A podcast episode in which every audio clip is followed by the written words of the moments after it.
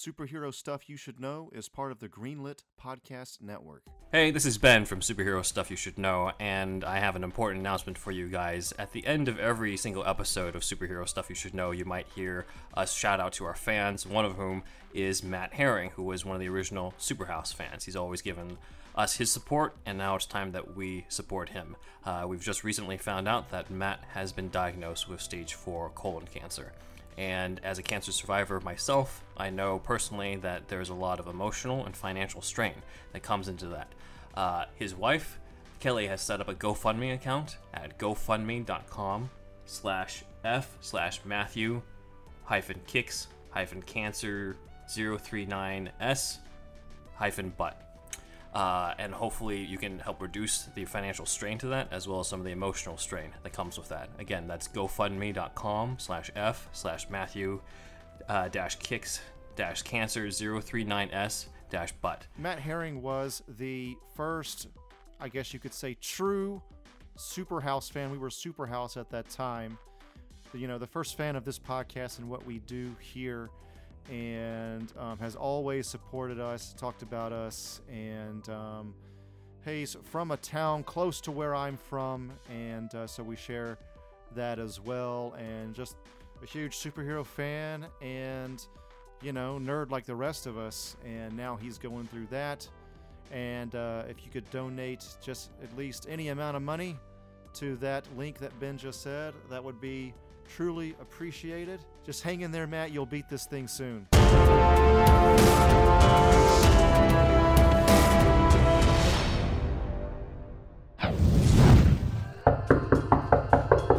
Who is it? Uh, guys, guys, can you like turn that music down? I'm here to talk to you about something. Oh, Barry, your mouth's moving so fast. Uh, you're really not, not going fast right now. Totally normal speed. you're harshing my vibe. Well, can I can I come in?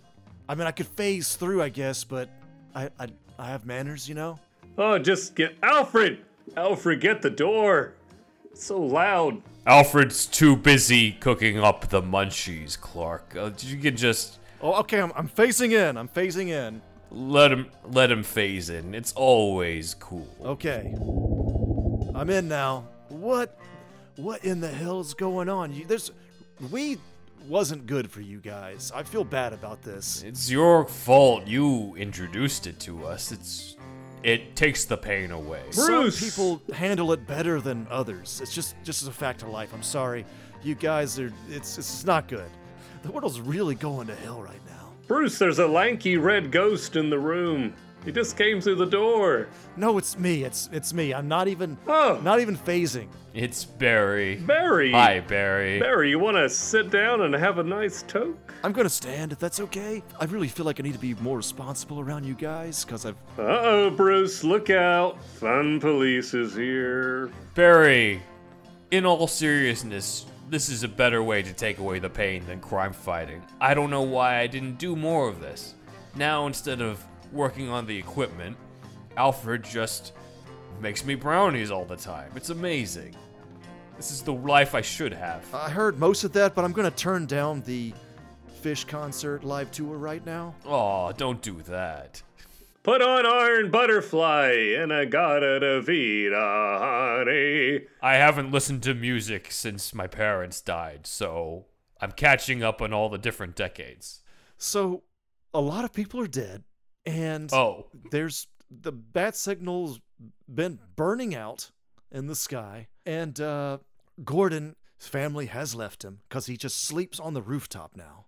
well, that just sucks for him. The polar bears have died not due to global warming, but rather Soups is not feeding him anymore as he enters into the. Uh, Oh shit, I knew I forgot something. not only that, lots of actual humans dead. Also, uh, it's a lot of the world's gone to hell. Darkseid really is running amok. You, do you guys even know he's here? He's been he's been here. Darkseid. Way to kill the vibe, Barry. I thought Lex was gonna take care of this stuff. His shiny ass head. He seems like he always wants to run Metropolis, so I figure why not let him? And uh He always wanted to save the world. Well, here's the thing. right.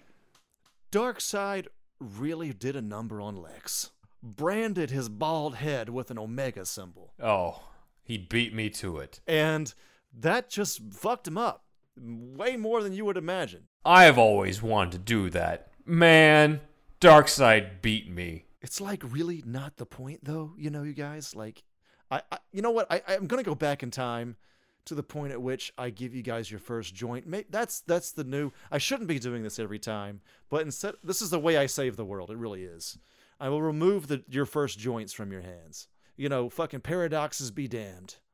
I heard like part of that, but do you do you, Barry? See, See you you. later. Nerd. Gotta break the rule, Barry. Gotta like break the rule. I'm gonna smoke one more.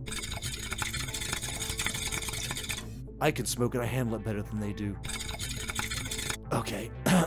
All right. Stretch, kung fu moves, and It's just the image I'm concerned about, Barry. you know what? I think you're right, Soups. I will walk the straight and narrow. I will stop smoking weed. And I will take this baggie away from you and Bruce right away. You see, Bruce, I knew he'd straighten up once this here Boy Scout gave him a good talking to. Well, I'm glad we've been spending our time on this rather than Darkseid. Let's go back to work, Clark. Well, this hero stuff really pays off.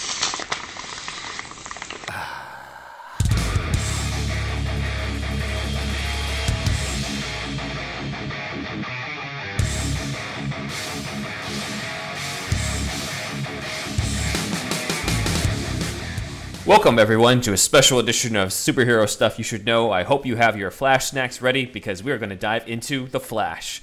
Today, it is I, the man who knows too much about Batman, talking about The Flash, Ben Wan, and with me are. Man, you guys, we're joined here today by Ben Atavius, and he is a man of such scruples. It cannot be go it cannot go unsaid that he it is the day of his birth. Many Oh, happy returns, Benatavius. Thank you, thank you.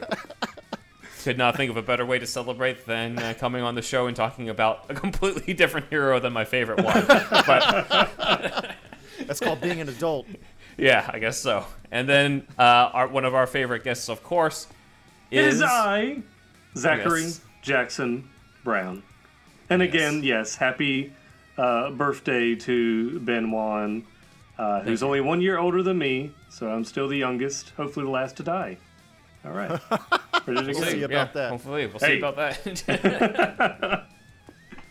so I'm excited today because we've covered Batman, we covered Wonder Woman and Themyscira. The next person who officially joins the Justice League in the movie is the Flash, and this is our very first episode. Correct me if I'm wrong, but uh, this is our very first episode on the Flash, I believe, solely think- on the Flash. That is correct, Ben Atavius. So, again, like we've mainly talked about the Flash in the context of the Justice League, but never really done a deep dive on him. And so today's episode is called "Why the Flash Runs Like That" and other Flash facts. Why does So, he why does Ezra Miller flail flail his arms as such? You'll find out. You'll find out. So, uh, apologies. I don't actually have a Flash T-shirt like Dustin Lee Massey did in our Snyder versus Oh, Whedon yeah. series. I don't either. but he's going to be sharing the screen with the uh, the Michael Keaton Batman in the Andy Muschietti film. So I'm just going to wear the Michael Keaton shirt for this. So it's an appropriate apropos. substitute. A man of such scruples. Thank you. so before we begin, I want to talk mostly a lot of the first half will be on the character in the comics and the general history of him before we dive specifically into the DCEU version in the one by Zack Snyder and Ezra Miller. But before we begin, I wanted to see what is your history with the Flash? When did you become a fan of the character? Do you have a favorite version? I guess we could start with uh, Zach. Uh, so I guess my first introduction to the Flash was actually through the Justice League TV show, and uh, I don't remember the '90s TV series. I remember seeing it later in Walmart, actually, like the DVD collection of it, and I was like, "Oh, that's weird. I've never seen that before." But uh, I was familiar with him through the uh, Justice League show, and then Justice League Unlimited. And I did actually, uh, I liked the first couple seasons of Grant Gustin's Flash, the CW Flash show. So I thought that was pretty cool. But yeah, my my favorite version is still uh, what is it, Michael Rosenbaum, and voicing him in the Justice League. So yeah, I think that's still my favorite one. Gotcha. Andrew?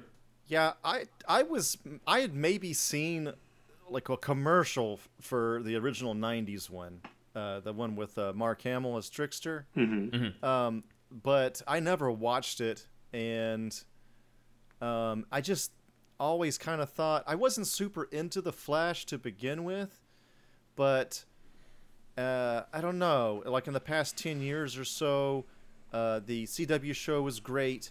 At least the first couple of seasons or, or more. Uh, I forget where it kind of falls fell off for me, but um, I think a big selling point for me, and this is maybe just me, is that it's it's a guy that runs fast, but they insert so much sci-fi bullshit into it, which which it's pseudoscience. The Speed Force is complete utter bullshit, but but but it's bullshit we love, right? It, it's you know it's a type of uh, pseudoscience that's perfect for the comics. But I you know it's like how Ant Man goes into the quantum realm and that kind of shit.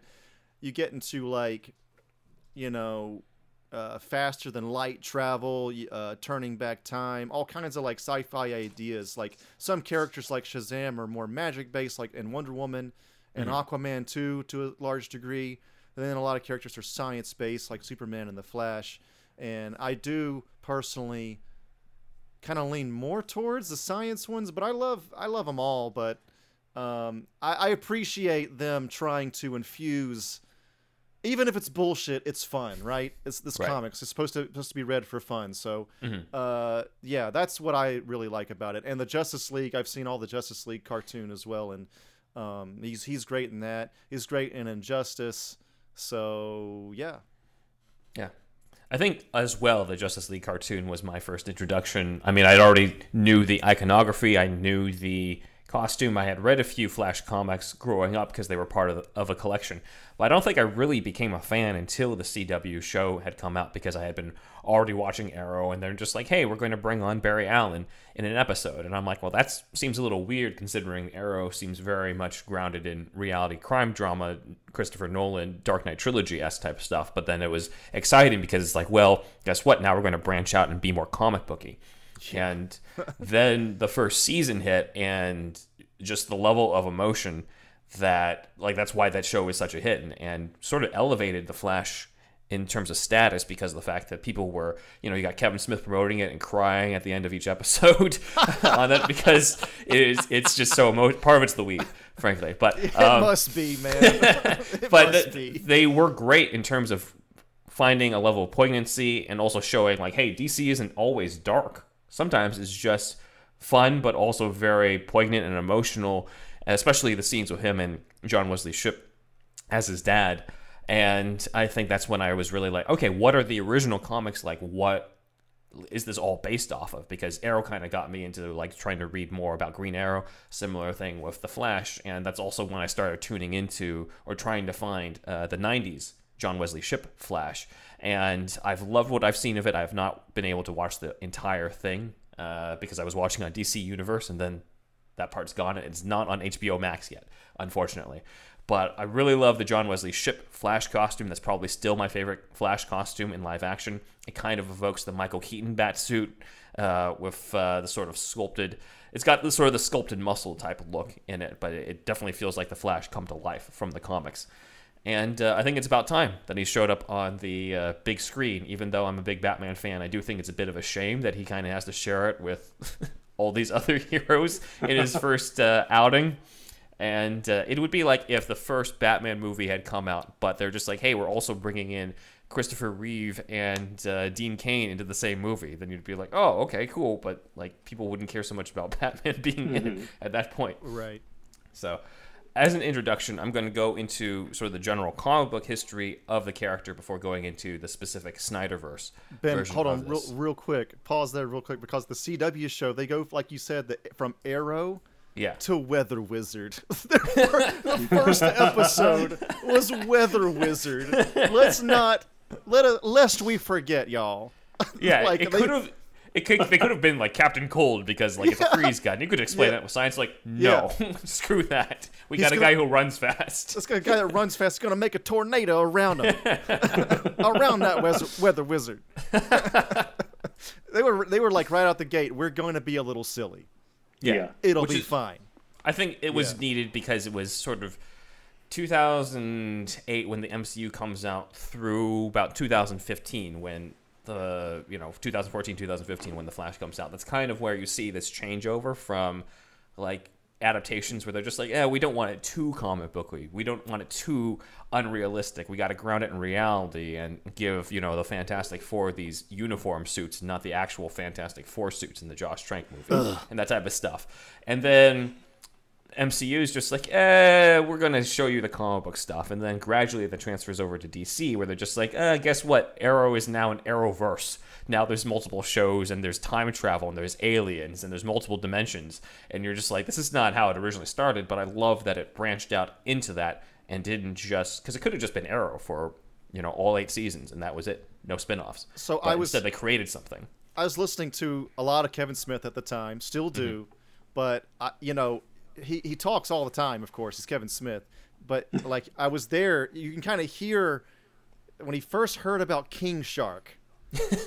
he's like, wait, wait, wait! Like so, it was um. Uh, Jason Mewes, I think that, that Oh, was yeah? like that told him about it, and he was like, "Wait, King Shark is in this?" Yes. He like couldn't believe how silly they had gone, and that's what got him hooked was fucking King Shark, which I thought's hilarious. But it's funny, like people people love the silly. People, you know, look how look how it spawned like 20 million shows. You know, how many shows we got on CW like that are that that Arrowverse? Only Right. only Arrow is the one that's not silly. So like, it's a testament to people really do there's a there's room for the silly and there's room for a uh, for a dark gritty flash too i think people might hate me for saying that but i don't want it to be the definitive only version but there's Right. room there's wiggle room to make all types of these kinds of characters so Mm-hmm. So let's dive into the sort of a brief history overview of the character, especially if our audience isn't as familiar with them, since a lot of us have gone over Batman and Superman and Wonder Woman. Uh, but the first time Flash showed up in the comics was in Flash Comics number one in 1940, but it wasn't this Flash. It was Jay Garrick. Jay Garrick is the original Flash from the Golden Age, and just to show you what he looks like, I'm just going to undo the cover, and you can see the original Jay Garrick Flash right there. He's got sort of this sweater uh, with a big lightning bolt, and he's got that Hermes helmet with uh, basically a, uh big giant tin bowl on his head. yeah you say helmet i say bowl head. It's classy. So Jay Garrick here was created by Gardner Fox and our artist Harry Lampert. And Gardner Fox is significant because we covered in the Justice League Origin episode. He was the one who created the Batarang, and he was the one who wrote the first Justice League story. So he oh, is represented here in the movie because the truck that crashes into Iris has the name Gardner Fox on the side. the only guy in comics with a better name than him is our man marv Marv Wolfman. Yeah. gardner fox there's Yes. no way you're not going to be successful with that name it is. It's a great name. It's, a great name. great it's- name I'm glad Snyder paid tribute to him by having that on the side of the Mm-hmm. truck because he's he wrote the first Justice League. He came up with Flash, and it's in Flash's origin. It's like it's the perfect name to put as an Easter egg, and it's also appropriate that Flash, of all things, he wants to keep Batman's Batarang, where he's just like, "Can I keep this?" Because Gardner Fox created that too. oh shit So- really Yeah, he created the. Batarang. As Well- So slap me silly and call me, call me Barry. slap you with Batarang. So, in the Flash Comics number 98, they started a feature called Flash Facts, which inspired part of the title of this episode. It would give educational facts to readers about science. Uh, and this would carry over into the stories where Flash would quote, quote unquote, flash facts in terms of knowing certain science or scientific facts to use against the villains. So, any I sort wanted- of different when they- when ways this- to go up against them. when the CW show was coming out, I Yeah. really wanted, and I posted this on Reddit several times. I wanted like Neil deGrasse Tyson to show up in bumpers and being like, "Time for your flash facts, everybody," uh, and go over the science. Half of you hate me because I actually give real science out, but for the rest of you, You know what I mean? I don't know. Thank you. Yeah. Yeah. Here's some flashbacks. That would actually have been awesome. Universe. Yeah. Yeah, yeah, Yeah. or like connect it with the next season of Cosmos or something. You know, the sci- Mm-hmm. really, really worked that science angle. Especially when they first worked in time travel into the Yeah. first season. Yeah, And also yeah. just the amazing fact they worked time travel into the first season. The first season could have Yeah. just been him fighting criminals and it would have been fine, but they're just like, no, we're going to go all the way time travel. Reverse Flash is the villain. He's taking over this guy's face. There's crossovers and I'm like, this is just the first season. Yeah. So uh, it's kind of no wonder that that's considered to be the best season because I feel like they put all of their best ideas in that one, and then Oh. afterwards they're just like, well, now what do we do? Great finale too. Just ended, Oh, amazing, ended yeah. perfectly. Yeah. now I want to sort of rewatch some of the. But Yeah. the most famous Flash and the most relevant to today that we're talking about, the one in the CW show, the one in Zack Snyder's Justice League, is Barry Allen, as we see on the cover here and over here.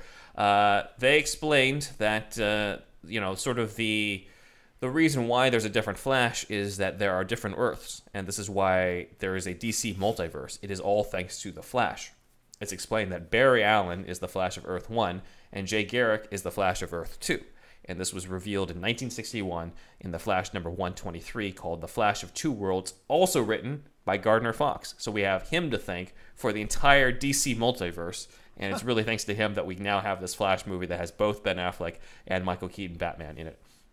So, uh, on Earth 1, where Barry's from, Jay Garrick is a comic book character called The Flash. And Barry Allen is a huge fan of The Flash and, you know, aspires to be him. And once he gets the powers, he's like, well, I'm just going to name myself after my favorite superhero in the comics and call myself The Flash, not knowing that Jay Garrick is a real guy on another Earth. It's a little 'cause he doesn't even know about Earth at this point. Yeah. I love that kind of meta shit though. Morrison, Mor- Grant Morrison has a field day with that shit. It's amazing. Yeah. You know, like one of the one of the Earths in the multiverse is the actual universe Is comic that book, yeah. Mm-hmm. we're in. That we're in. You know, and yeah, it gets wild.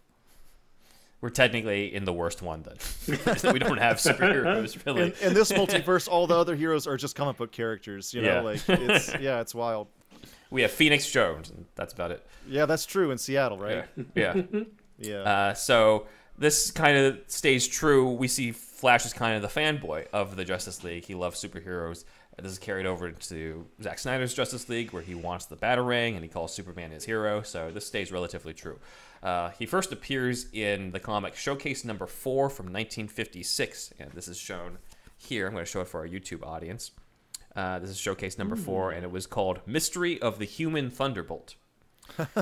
So the writer was Robert Kanigher, the inker was Joe Kubert, and the artist was Andrew's favorite Italian, Carmine Infantino. Uh, hell yeah, well, such a good name. A name of consequence.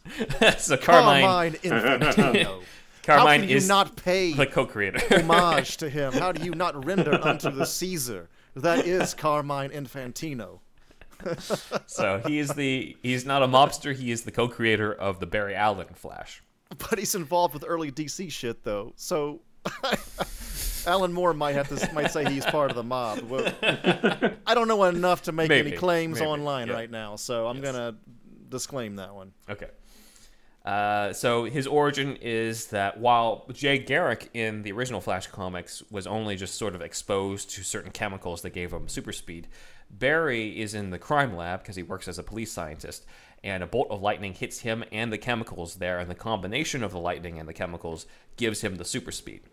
Now, this brings up an interesting question that I think we brought up during the Snyder versus Whedon discussion, which is that in both Justice League and Zack Snyder's Justice League, Barry Allen is not a police scientist. He doesn't even have a job in the crime lab until the very end of Justice League when he's already the Flash and he's already part of the Justice League. So, how did he become the Flash? We'll that get was the- there. that was my Yeah. question. Yes. So we'll get there when we talk about the Ezra Miller Flash. Okay. Because I have a theory on that. Uh, the same issue that introduces Barry also introduces Barry's main love interest, the equivalent of his Lois Lane, who is Iris West. So she shows up, and her first remark is on how Barry is always late, which is something that is carried over into all the adaptations. He's late to the job interview in the Zack Snyder's Justice League, and he's late in the beginning of the Flash pilot on the CW. So this is definitely carried over as a general character trait. Uh, in the comic, Iris West is the very first person he saves with his super speed. Kind of like in the movie, she's the very first person that we see him save in this continuity. Uh, however, she does not notice that Barry used his super speed uh, on it. He kind of does it, and this is before he even creates the costume and all that. This is when he's just sort of gotten his powers and doesn't know what to do with them yet. Like Lois Lane, she is a reporter and does not know that Barry Allen is the Flash. Typical. And this, yes, this gets very typical to how comics were written at the time. Yeah, they had a type for sure. Uh, oh, but gets she's a redhead, so it's totally different. she's totally Yeah, they different from Lois Lane. She's got a certain fire. You know what I'm saying? So, uh, Superman has Lois Lane, Batman has Vicki Vale, and the Flash has Iris West.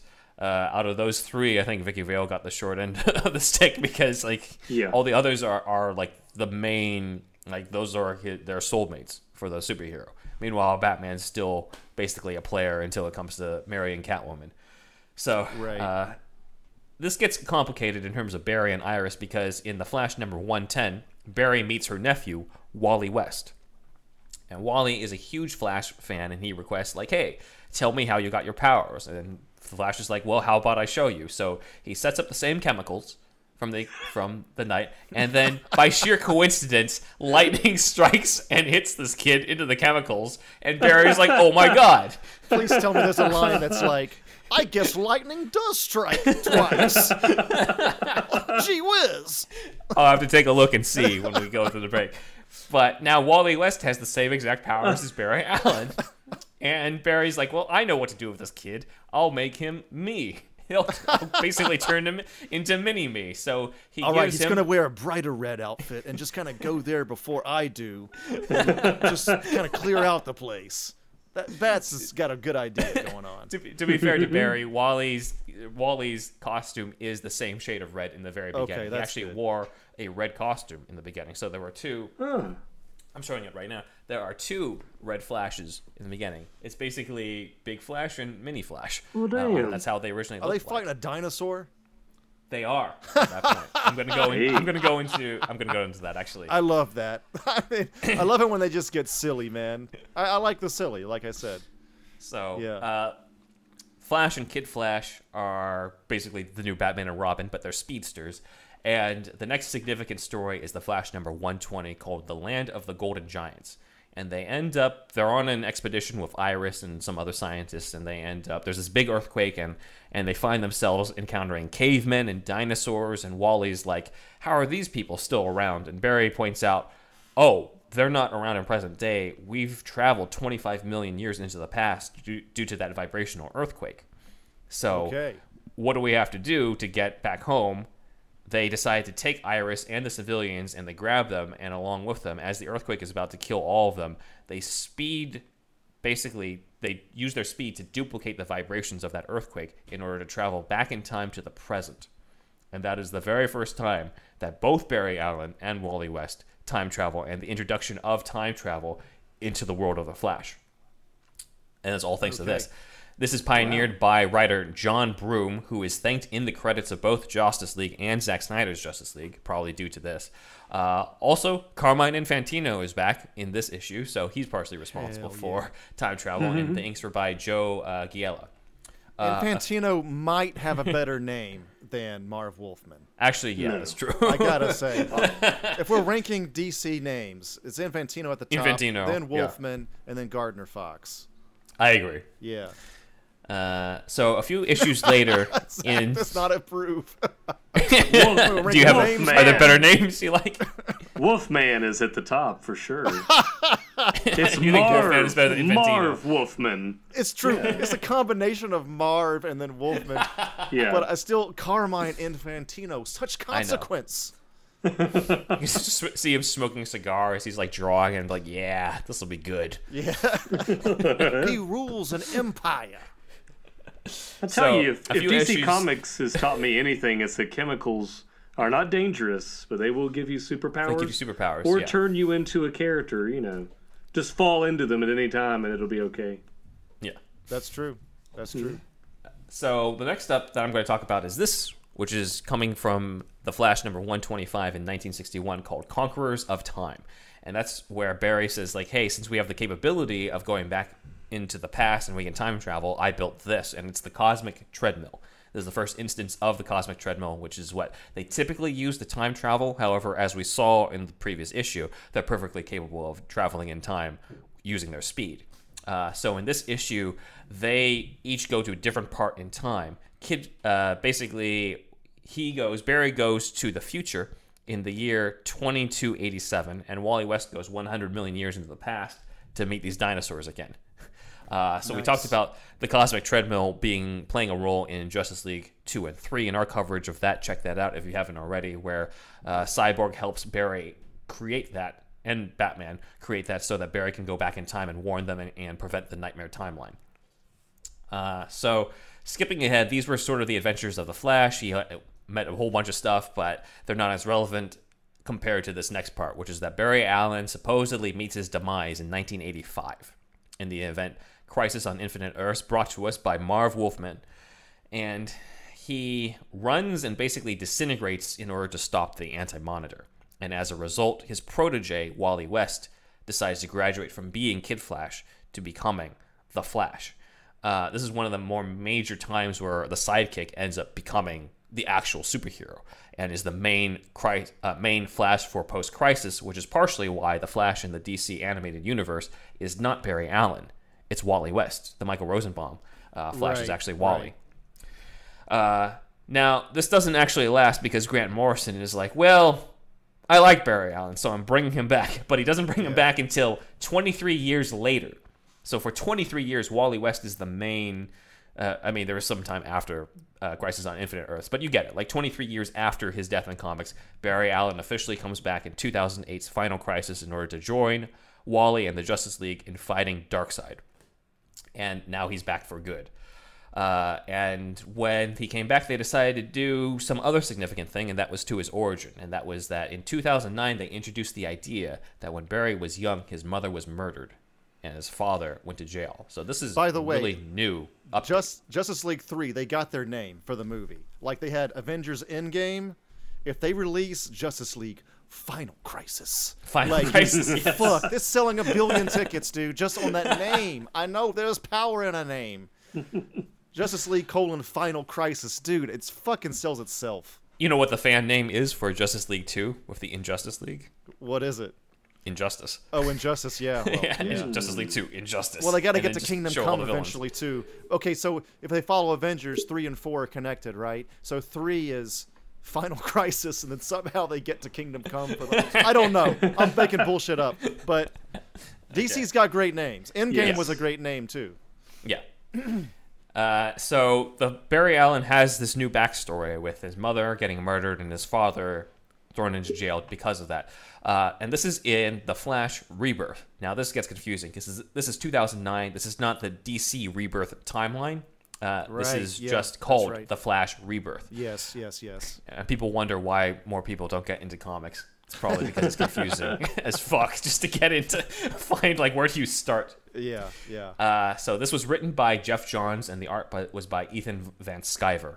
And uh, it initially seemed to have a continuity issue because they're just like, well, wait, Barry's parents are shown to be alive in a lot of the previous stories. They're even alive in the 90s Flash show of John Wesley Shipp. And it was revealed the reason why there's that continuity error is because Barry's nemesis, the Reverse Flash, traveled back in time and killed Barry's mom.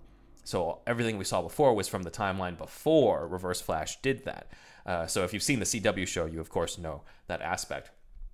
Uh, one thing to note: the artist Ethan Van Sciver is a very controversial comic book figure. I'm not going to get too much into why, but Snyder critics of Snyder have went after Zack Snyder for having Ethan Van Sciver's name into the credits as a thank you uh, for that. But here are my counter arguments. One, Snyder also thanked Geoff Johns, who, as we've covered, clearly you know was not uh, his biggest supporter during this time. It seems that Snyder was giving credit where credit was due to the people involved with the stories they were drawing off of, regardless of their actual personal lives. Uh, and the second thing is that none of those critics brought up the fact that Ethan Van Sciver was also thanked in Justice League. Oh, so he's thanked it both versions. People just want to hate on on Snyder, even though Yeah. this is Nobody like- brought that up. Yeah. yeah, weird, almost like political party kind of shit. Um, Yeah. In in a word or a sentence, what is he under fire for? Because I have absolutely no idea, actually. Yeah, uh, it's there's basically a uh, some of his comments from the past uh, that people have sort of drawn into, I guess, this whole thing called Comicsgate. I don't want to get too much in, into. There's a lot Oh, of okay. but Sexist. If, if you heard of that, yeah. Uh, Okay. Basically, a lot of, in general, as usual, with a lot of a lot of things where people are controversial these days are due to certain prejudices they may have or seem like they're prejudiced on these things. Again, I don't know Van Sciver personally, uh, and I haven't really. I'm not too familiar with him outside of the actual comics that I've read of his, so I don't really know much about him as a person. But I, I do know that there was a controversy that his name was in the credits of Zack Snyder's Justice League, even though it's it's basically because he was part of this arc that introduced this idea. It wasn't because he's buddy buddy with Zack Snyder, because Zack Snyder is not buddy buddy with Geoff Johns, as we saw, but he still mm-hmm. thanked him in that. Right, right, right. Well, everybody remember these words that I'm about to say. I will have to do a little bit more research before I make an opinion. Nah, I don't like that. you should be you should be feeding off your emotions. Your Well, that's also first why I instinct. can't really say that much about it because I don't know that much. I just know I'm aware of the general like tagline of a controversy, but I don't really I haven't read what was actually said. So I, I just wanted to bring up the fact that this was sort of a hypocritical criticism, I think, of the of the Snyder cut on this. Zach's like, do more research. Something about that doesn't sit right with me.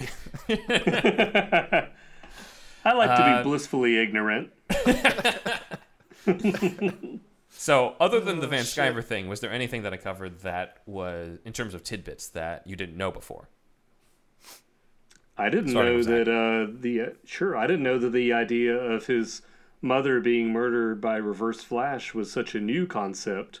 I guess for some reason I just assumed that it was always part of his story. Um, Mm-hmm. The only thing I remember that I thought was like a little silly that I they, I mean they still even had it in the animated series or the Justice League series was his costume being stored in a little ring that would pop out. Because I always thought like, man, that's so crazy. But then you know, I like I awesome. joked. I, well, I joked during Justice League. I was like, well, how the hell does anybody get into their costumes? You know, Alfred is mm-hmm. zipping Batman up at least.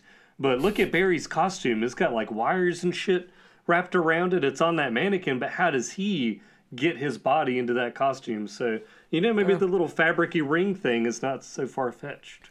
Well, remember he can vibrate into things. Oh, that's true. You know, He's also be got super speed, so you know he's going to be the fastest out of anybody to change into that, no matter how complicated it is. yeah, yeah. Like, that's right. like only he could get in the costume. That would be kind of an interesting idea that he has to vibrate to get into it. It's not just like someone could steal it and put it on or something. Bruce has like the mech armor. He's trying to put it on. He's like Barry, a little help. just put it on me. that would be funny. Like, I'm going to trust you. You seem like a good guy. All right, Andrew. Anything that was new? The Skyver, Shiver stuff, totally new for me. Uh, so that's interesting. We'll do more research later on that. Uh, and um, just, I, I know Morrison's big on the Flash. I think he said in his book Super Gods um, that he said the Flash is his favorite. And I think that's because, as we all know, he loves trippy shit, thinking about crazy concepts. That's also why I, I think Ezra Miller's kind of a funny pick for this because he, he seems like a pothead. That's why I play him like that in the sketches, by the way. Um, Look at his interviews. It does seem like that. And it seemed like he was writing with Morrison for a bit before For a script, yeah. before Muschietti co- came on or something. So it was like two potheads writing about the Flash, which is hilarious. I think that shows some promise. Honestly, I think it does. Um, and uh, what was the other stuff? Oh, he gets he catches the batarang in the movie, and Kid Flash also is big into just collecting shit and Young Justice. I know it's a Oh, yeah, different true. character, but um, it's interesting. There's like this collecting thing going on with the Flash, which I find interesting. Um, I mean, yeah, the Flash is is it, it's way more interesting than than I originally thought because I mm-hmm. just thought he just fucking ran fast, and I'm sure a lot of people think that. Well, maybe And Justice and League pushes movie people. and pushes people. Thank you, Whedon. I think I knew I think I knew he phased through walls, which I think is cool. And I do think you need something called the Speed Force also to make up for like how does he save people? He's going to break their necks or they're going to go through. Think of like a thousand didn't go into G. G force, you know, on you. There must be some pseudoscience thing to explain that kind of thing. So How he doesn't have Um, bugs in his teeth all the time. yeah, that kind Kind of of like thing Superman too. flying, like yeah. Yeah, yeah. I- Superman, I, think don't it's, know. It's explained that he sort of has this energy around him that protects him from that because when he sort of disintegrates in Crisis on Infinite Earths, the first thing he notices is that that it's sort of weakening and no longer around him, and he's starting to burn up. So I think Right, that's right, that's what prevents him from uh, that. And so if he's he's ca- if he's holding on to somebody, I think that might extend to that person, and therefore he and that person are uh, protected the whole time. He doesn't just super speed, and they're just literal like bones and blood because he just took them at too fast of a speed. I, I think they're protected by that. I think that's their Yeah, explanation. that, it must be something to do with that. And I think Mm-hmm. the Speed Force itself is supposed, and we went on this in another episode, but it's supposed to be like think of like the weak and strong electromagnetic forces and actual physics, gravity. Mm-hmm. It's supposed to be in the DC storytelling something inherent to the universe universe's makeup. Mm-hmm. Uh, and the speedsters tap into that. So yeah, I don't know, just fun comic book shit. yeah. I, I gotta say, I'm a big fan of the Reverse Flash's outfit. Yellow Yeah. is my Like favorite yellow. color. Yeah, so I I always liked his costume and and Kid Flash's costume a little bit better. I don't know why. I, I- I will say, a villain in an all yellow costume still being menacing is impressive. That's yes, that's true. It's very true. Yeah. I, I feel The, the, fact they pulled way. that off in the CW show, I was like, okay, like this guy is legit. Yellow is not menacing at all. Um, Mm. It can maybe pass for sickly or like what they do with the yellow, like with, with fear, yellow ring. yeah, But Mm-hmm. uh, with yellow, with the reverse flash, it, it is uh, what do you call it? It's a hurdle. It's a writing hurdle, and they do it Yeah. well though. I think. It's so yeah, it's so well Yeah. done. Maybe part of it's the red eyes as Yeah, well. Yeah, that's a big Yes. part of it. Yes. So that could be part of it. and Green Lantern can't stop him. So I Can't even look at him. I can't help you out right. there. God damn it! Somebody else go get him. so Is he let's go into the staff? let's go into the history of the Flash actors. So, uh, fun Flash fact: the first Barry Allen on film is technically Leonardo DiCaprio. Do you know what, what I'm referencing? Damn. That In- time that he Yeah. fucking uh, left that iceberg. That time. No, different away. movie. In Steven Spielberg's Catch Me If You Can, Leonardo DiCaprio plays Frank Abagnale, who's a notorious con man, took on different disguises. And when Tom Hanks' FBI agent catches up to him, Frank poses as an, another basically investigator and takes the name Barry Allen because he's a big fan of Flash comics, as planted earlier in the movie. So he tells Tom Hanks, "I'm Barry Allen," and Hanks Ca- Hanks's character does not realize until later on that that's a fake name because Barry Allen is the Flash, but he doesn't read comic books, and so Tom Hanks's character should have been listening to superhero stuff you should know uh, during that right. time. But That's since right. it's set during like the 70s and 80s, he probably was at a disadvantage. But anyway, that is technically the first time we heard the name character introduce himself as Barry Allen Great on the big screen and have it be related to the Flash. That movie also has a very young Amy Adams who gets engaged to uh, Frank's char- Well, to Leonardo DiCaprio's character. goddamn. So uh, that's technically the first film Barry Allen. But Came out Ezra, the same year as Minority Report. Spielberg was killing it that year. and such different movies too. It's totally different. yeah, Yeah. Yeah. So uh, Ezra Miller is uh, the first Flash on the big screen, but is the fifth actor to play Barry Allen in live action. Uh, the very first actor to play the Flash on screen is named Rod Haase, and the notorious special "The Legends of the Superheroes," co-starring Adam West and Burt Ward in the '70s. So even when he first showed up in live action, he was playing second best to second fiddle to a returning Batman in the cowl. So that is just Barry's luck, I guess. Uh, he did not get his own thing until the 90s with John Wesley Shipp playing uh, Barry Allen. And this is 1990, so keep in mind that at the time, uh, Barry Allen was already dead. Wally West was the main Flash, but because right, right, right. you know Barry Allen had is the mainstay Flash, they just went with his name and just incorporated some of Wally West's uh, characteristics into him during that time. Okay. The show only had one season, and it had, as we noted, Mark Hamill as the trickster before he was cast as the Joker. So that's kind of an early look, and probably the closest you will ever get to seeing Mark Hamill as the Joker in live action. Uh, and it also had music by Danny Elfman as well as Shirley Walker from Batman the Animated Series. Uh, Elfman and Walker were collaborators, which is natural considering that uh, Elfman's Batman theme makes it into the Batman the Animated Series, and then Walker Walker does a lot of the uh, music for that. Quick note is I believe The Flash is the only superhero to get two different themes from Danny Elfman. Elfman not only did the 1990s Flash theme, but he came back to do Justice League and gave Flash his own theme in that. Uh, while he also did score the 2003 Ang Lee Hulk film, I don't think he gave Hulk his own theme when he did the music for Avengers: Age of Ultron. Uh, I Okay. just, I've, I've never. I, Interesting. I think he mainly just they only just gave the themes of the Avengers, with some exception of, of calling back to some of the past uh, themes for the other superheroes, but not uh, Hulk giving giving Hulk his own theme. And then, of course, as as we've all talked about in Justice League, he repeated his Batman theme. He didn't give a new Batman theme to Affleck. Um, I'm honestly surprised he didn't use his 90s theme because I do like that one better than the one he gave to Ezra Miller in Justice League. But oh well. Anyway, he might be the only superhero to have two different themes from Danny Elfman.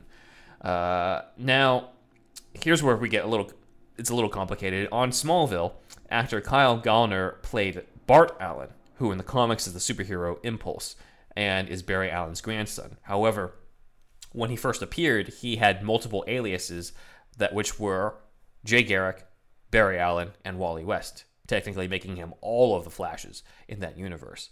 Uh, this was later retconned in the Smallville comics to say that Bart Allen just had Speed Force memories of the other Flashes and just put those down in there, which I like because it leaves the possibility that there are these other Flashes in that continuity. Which one was he though? Really? He was he was supposed to be Bart. He was supposed to be Impulse. Okay. All right.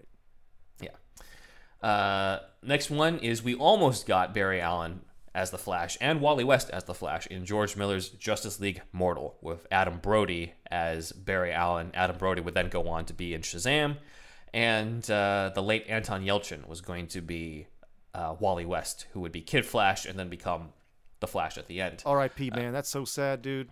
Yeah. Every time I think about that, it wasn't like a.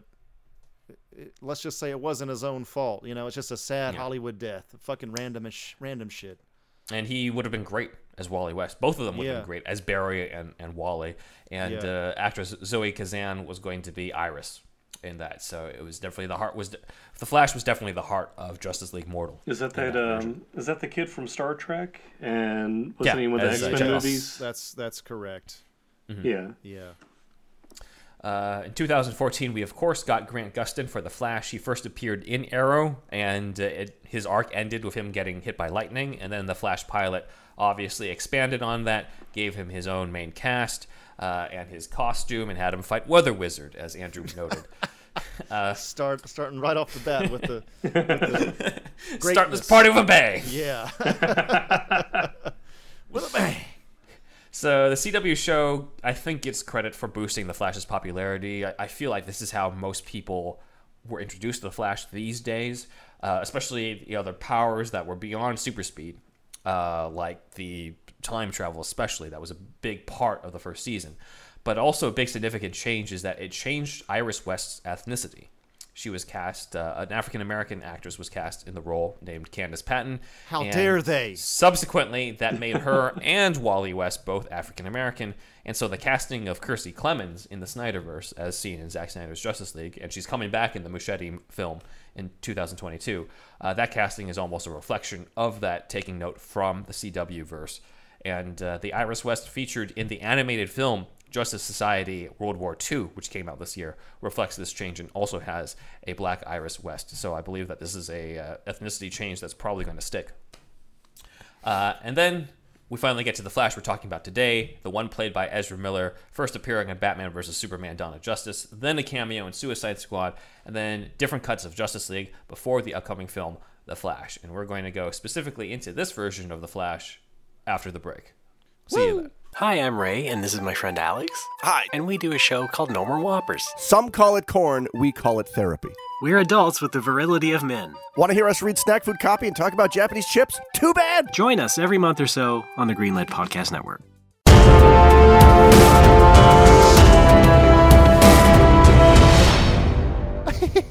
Indeed. Well, Anatoly, it's glad you're here in my magical cap. Da, da, comrade wizard. I, uh, I'm very grateful to be here. I, I, I'm looking for a new hand. You see, I, I chopped mine off, and I need a new one. Oh, indeed. What would you like for your hand? Perhaps a coconut? Perhaps a tree stump? Or would you rather have a tentacle? Uh, no, no, and all of those, uh, they suck. Uh, I, I want, I want a gun. Uh, uh, it's preferably high caliber. Oh, my word. I don't believe that you need a gun for a hand, indeed. I think that that is too violent. It was a Cold War, it never really got hot, and I believe you'd need to stay that way. You're saying I'm not hot? Non-violent. Oh, non-violent. Oh, okay. Perhaps a juice mixer for a hand. That would come in handy. Uh, no, no, I'm, I'm still the KG Beast. It is, it's, it's in the name, KG Beast. Uh, A smartphone hand. I'm not KG hand smartphone guy. I can already handle a smartphone. I don't need it in my hand. Oh, well, let's figure it out while I show you around. Here is the grotto. I've shown this before and people love it. That vision guy told me about this. He warned me. Here it has magical birds flying about, and there's one of the Teletubbies. And now let's go inside, back to the foyer. Here is a painting of one of my greatest friends. His name is Pito. He's with one of his friends, I forget his name. He wears a stupid bucket on his head. I've heard of this one. Pointy hat's okay, but buckets is, is fucking stupid. Anyway, walking next to the aquarium. Eh, you know, I could split your skull open with just one flex. No need to get that violent. I feel like you're just making shit up just to stall me from getting a gun hand. You want a gun hand. Yes, that's what I've been telling you. Yes, I want a gun hand. I'm a mercenary. I kill people. Why'd you come to a magical hat if you wanted a gun? You could have just gone to a s- blacksmith or some shit like that. Blacksmith would take too long. I want it now, immediately. I have to kill somebody. How about a super soaker? One of those water guns. If does it shoot acid? Um, no. Okay, how about. Okay, it's the best I can do. A BB gun. Uh, maybe I'll tip the BBs in poison. All right, I'll take it. All right, here you go. Well, I, I said the BB gun. You made you turned my hand into a toilet. Now everyone's going to be shitting in my hand. Arthur, come in here. My man. All right, a toilet. No, no, no, no, no, no. Time for me to take a shit. Hold your hand still. Uh, Mr. Wizard, where does this go after he flushes? Oh, you'll see. Indeed. It comes out of your mouth.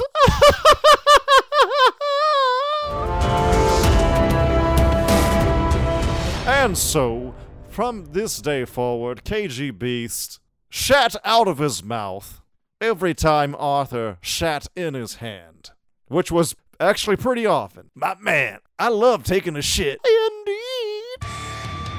All right, everybody, if you like that sketch right there, we have that plus news, plus we're bringing back some opinion pieces and uh, review type stuff and all kinds of stuff in our $5 tier on Patreon. So just go to patreon.com slash superhero stuff pod. And if you become part of the $5 tier, you can see these new bonus episodes. Basically, consider it Superhouse DLC.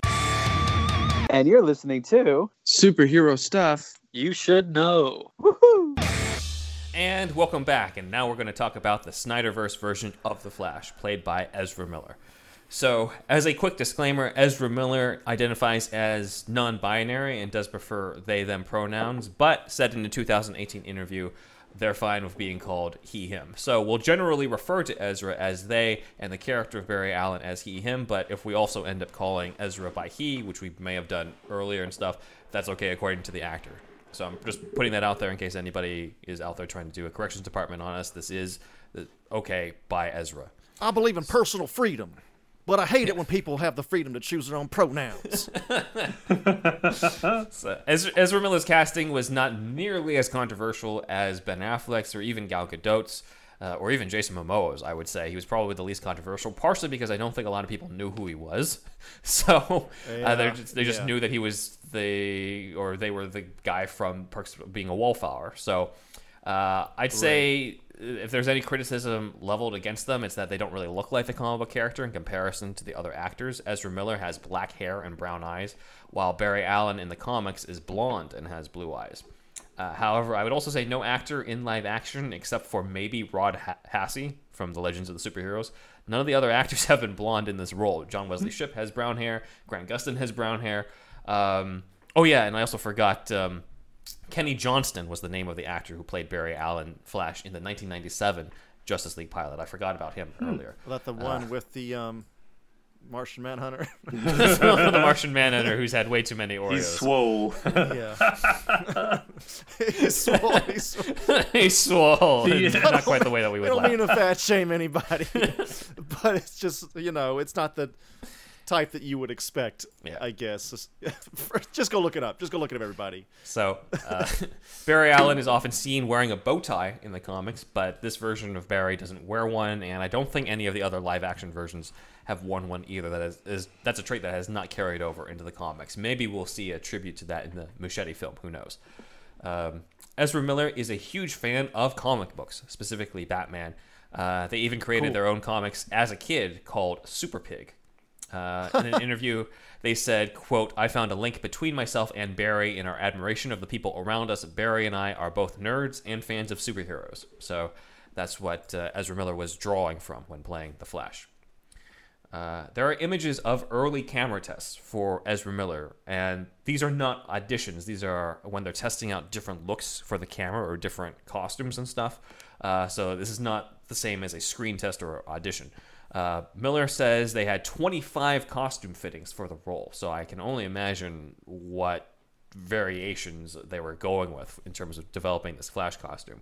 Uh, there is a Vero image of uh, from Snyder's account of Ezra Miller in glasses, and uh, they're wearing a shirt that says the Black Freighter, uh, Freighter, the Black Freighter on it, and that's a reference to Watchmen of Tales from the Black Freighter.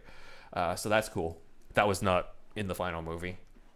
Uh, there's also a shot of a costume test of this version of the Flash that was taken by Clay Enos, who's a big photographer, big uh, photographer for Snyder's stuff. This I is this is Snyder's guy. Snyder's go-to yeah.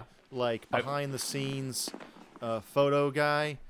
Uh, is Clay Enos? Yeah, he, he's like Mm-hmm. A, the promo images. uh, Probably the one of the sad. They call it the sad bat. Sad Batfleck. near He did that one. I'm pretty sure he did the uh, first image of Gal Gadot too, when she's like in the ruins of the Doomsday attack. Uh, Yeah. So Clay Enos shot Ezra Miller's costume fitting apparently on the set of Fantastic Beasts and Where to Find Them. Mm. Uh, the Flash costume is a bit different, mainly in the insignia compared to the one in the final film. Instead of the yellow lightning beam over the white circle, it's just sort of a lightning uh, bolt directly over the red costume that looks slightly shaped like an S.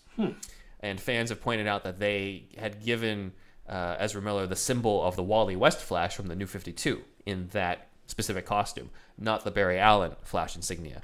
Uh, but we'll put the link to that in our show notes so you, the audience, can see for yourselves the comparison between the two. But obviously, they went with a different insignia logo in the final film. Now, we're going to answer the title of the episode Why Does the Flash Run Like That? so, I think one of the main criticized elements of Ezra Miller's Flash is their running stance. Uh, I've heard it from Maddie in the Overly Critical podcast, where we guested, where we talked about that. And uh, I actually heard it on uh, Clubhouse as well. A shout out to the Everything Entertainment Club. I join them every now and then for their discussions of the comic book movies and TV shows, and I know that they're listening. So thanks, guys, over there. If you're Thank part you. of Clubhouse, you can join that club and uh, you can talk to us, and I'll be on there for uh, some of them as well. So If you have an Anyway. iPhone. Oh wait, how'd you get on it? There's, uh, they're available on Android now. Oh, they are. Okay, they they were like really Though I have both now. a Yeah. club uh, for a while. They were iPhone it was only bougie for a bit. Yeah. it was such a bougie thing. not, to, not to out you as a Droid user. We can, cut, we can cut that out if you want, Ben. but Why would I want that cut out? I'm just you never know, man. um, so yeah, Uh, so here's the specific reason, and uh, we're going to have Ezra Miller themselves chime in on this. But Ezra Miller pulled a Bruce Wayne and for two years went to the Wudang Mountains in China to learn martial arts, which helped inspire the movements of Barry Allen in this. What? Wait, So- two years? Yes. Uh, I don't know if that's two years just overall or just on and off, because I don't know. It, I, I doubt that It must they be spent on and like, off. two whole Yeah. years there, because it's not like Ezra Miller disappeared from movies completely. But this is what Ezra Miller had to say in terms of research for the role of the Flash. So, like, in the few years leading up to, like, Justice League, I trained in different capacities, you know? I practiced martial arts for two years and even trained for a while in the Wudang Mountains in China to better understand the Flash's movements. I worked with several dancers and choreographers, including gifted mages like Zack Winokur and Bobby Jean Smith. Those are mage names. Closer to the time of pre production, I also started to work with cast trainer Mark Dwight and his incredible team, who led me through this fascinating reflex training to bring in additional elements of awareness to the character's physicality. Thank you, Ezra. Wu Dang. Damn. Uh, so Probably this is why Barry does this in the different poses that you love, Andrew. Oh. Uh, a video that we'll put in the show notes has direct comparisons of Ezra's movements as Flash to a martial artist in that province, in terms, and especially this uh, in there. Uh, So some it's have not connect- yoga. I thought he was just like doing yoga shit. So it, this is actual. He does. They don't say kung fu though, do they? Kung fu though, do they? they he's- in in the movie. no, not no. He's saying here Wudang Mountains in China, but I'm not. It are we to assume It would be it's kung fu? It's a, it's a form of. It would be a form of kung fu, I would say. It is okay. All right, I'm just checking. I'm just checking. Uh, Some of this, uh, as well, is connected to the legendary marathon monks who are said to have run 1,000 marathons in 1,000 days and could supposedly cover vast dis- distances in seconds, running so fast that they would appear to be floating on air. So, wow. It's basically saying Ezra Miller's Flash draws off of Chinese legends of martial artists who are basically able to break the laws of physics and go at super speeds and cover vast distances. A lot of urban legends about that. That's where you get a lot Yeah. of martial arts fan- fantasy from as well. So I mean, mm-hmm. yeah, that shit's great. But I still think this is fascinating because I'm just Yeah. like, this is not what you would think. Because, you know, I, I bet with not to diss the other actors at all, because I think it's natural to just be like, all right, well, the Flash runs fast, I'm just gonna run. But Ezra Miller is just like, hold on, how does he run? I, and so, I, I, I admire the gumption. yes, for sure. Uh, there are also other inspirations in in this in terms of uh, different animals, different. Uh, Forms of dance that Ezra Miller also goes into in this next part. So I was like also fascinated with the idea of filling in the gaps of the Flash comics I was reading, which have this classic iconography of the conditioning of the character's body. And I deconstructed and reconstructed those pieces and created a fluid language of how the Flash gets from one point to another. I took an interest in ballet and found a lot that was useful in the form of petit allegro, a little fast, quick, lively, and small jumps. I spent a lot of time watching the RIP videos that a talented group of dancers in California make to honor the friends they've lost. The dancers in those videos do insane work and like perceptual distortion of time and motion. And I was really moved and informed by their stuff. I was also inspired by crows, cheetahs, mongooses, and other fast moving and intelligent creatures, as well as rushing water and, of course, lightning. There we go.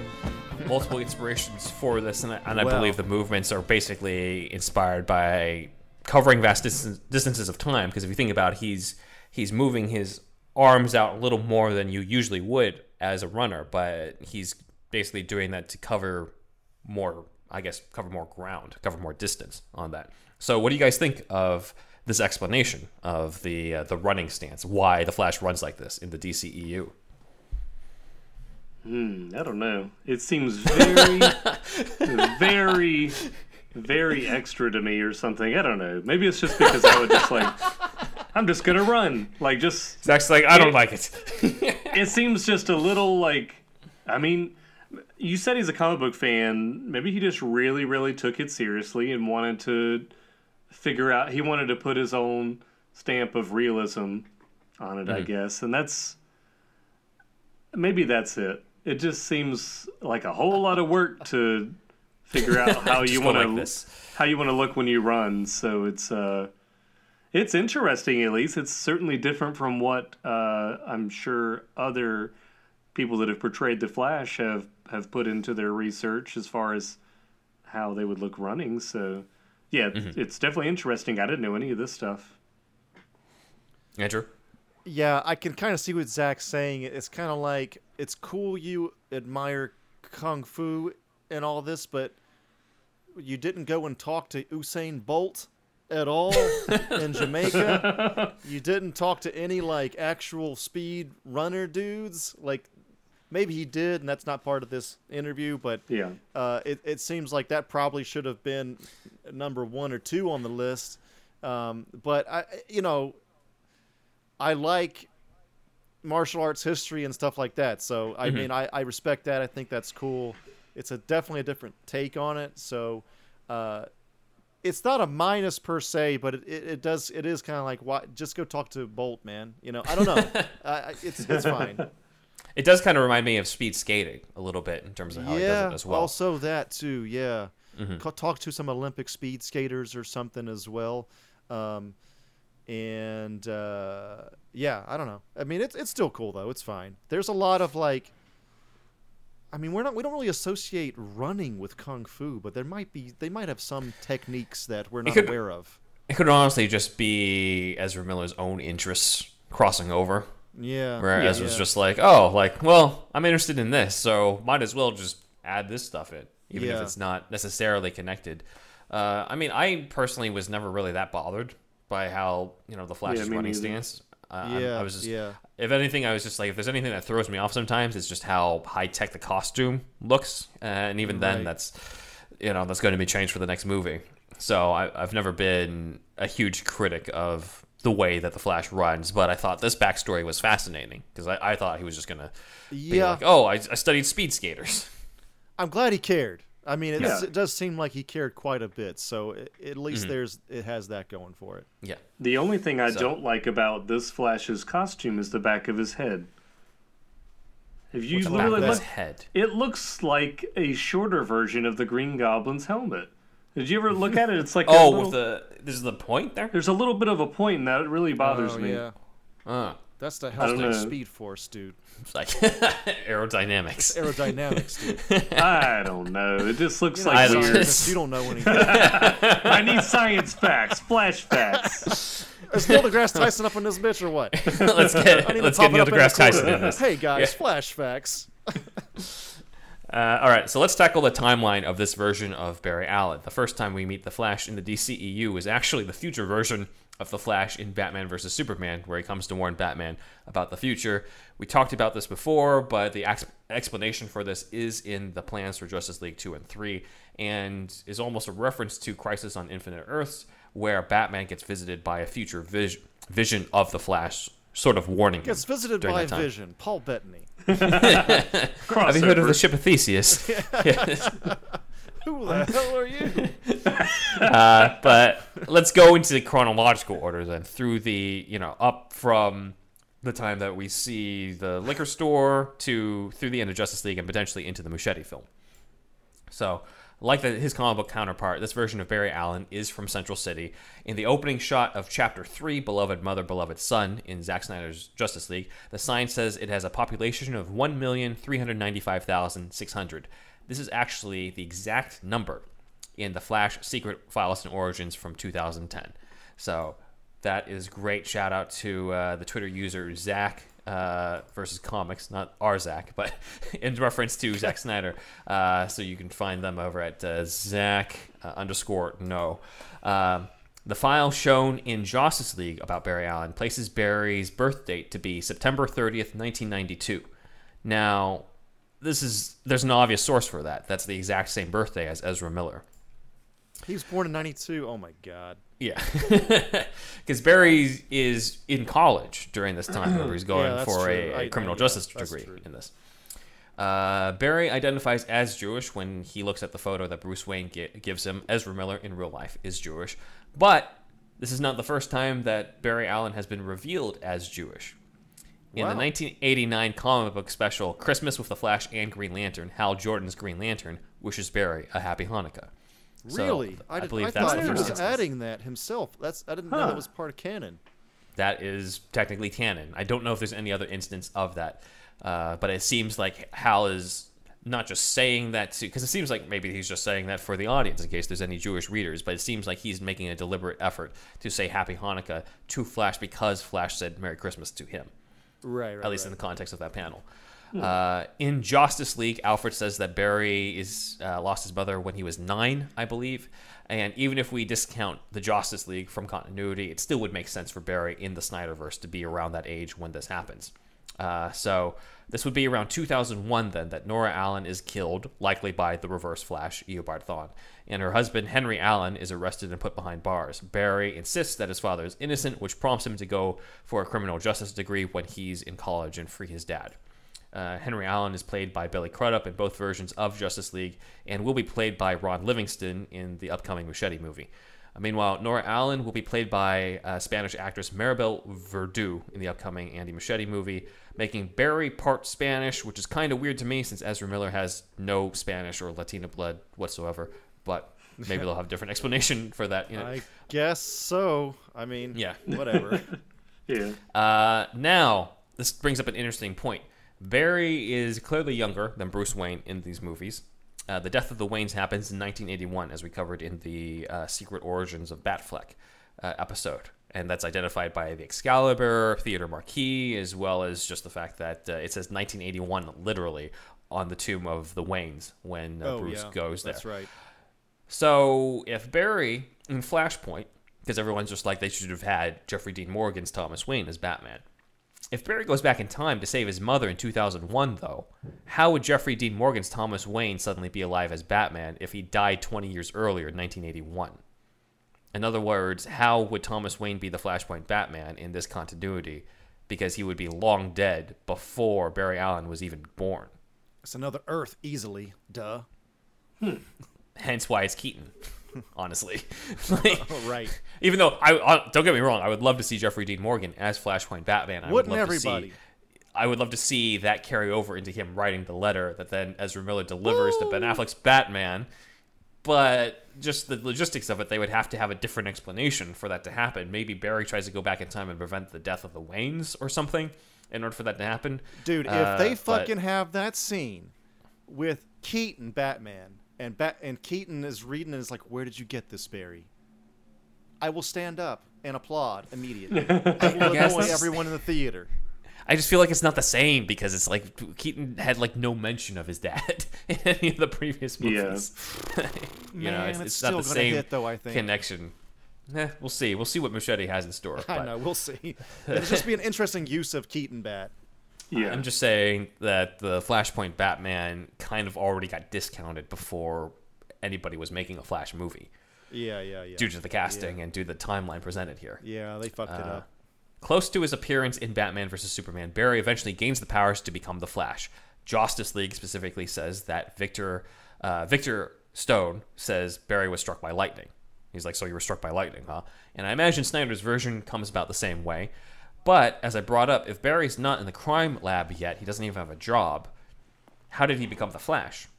He wouldn't have been the, around the chemicals necessary, and just getting hit by lightning doesn't turn someone into the Flash, or else everybody would be the Flash. Uh, everybody who's been hit by it has, he was have been the Flash. He was in those Wudang mountains when he got struck by lightning. he was already doing the poses, and that happened. yeah.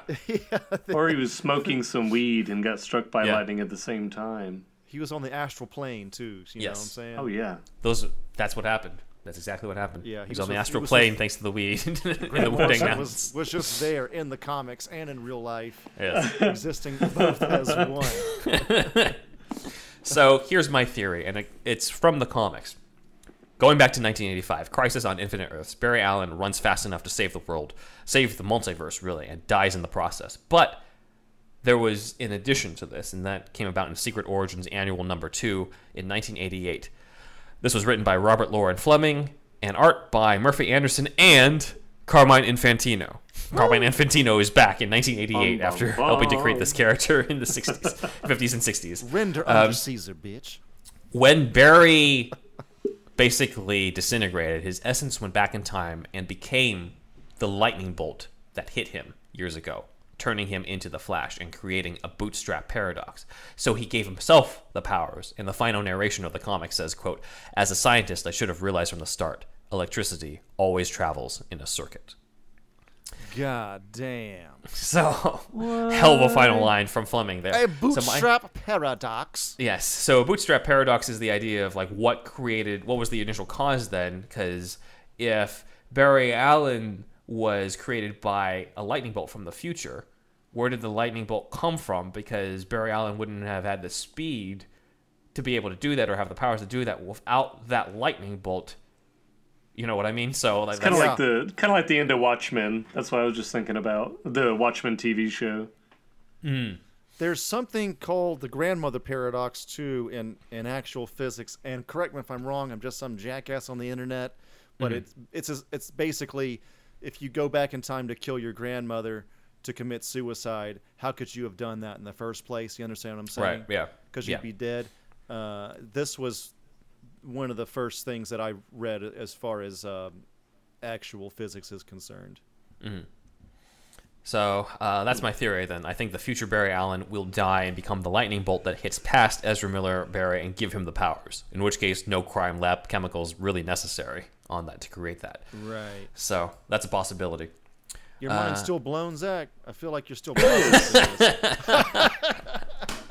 It dri- it drove me it drove me crazy in that show too.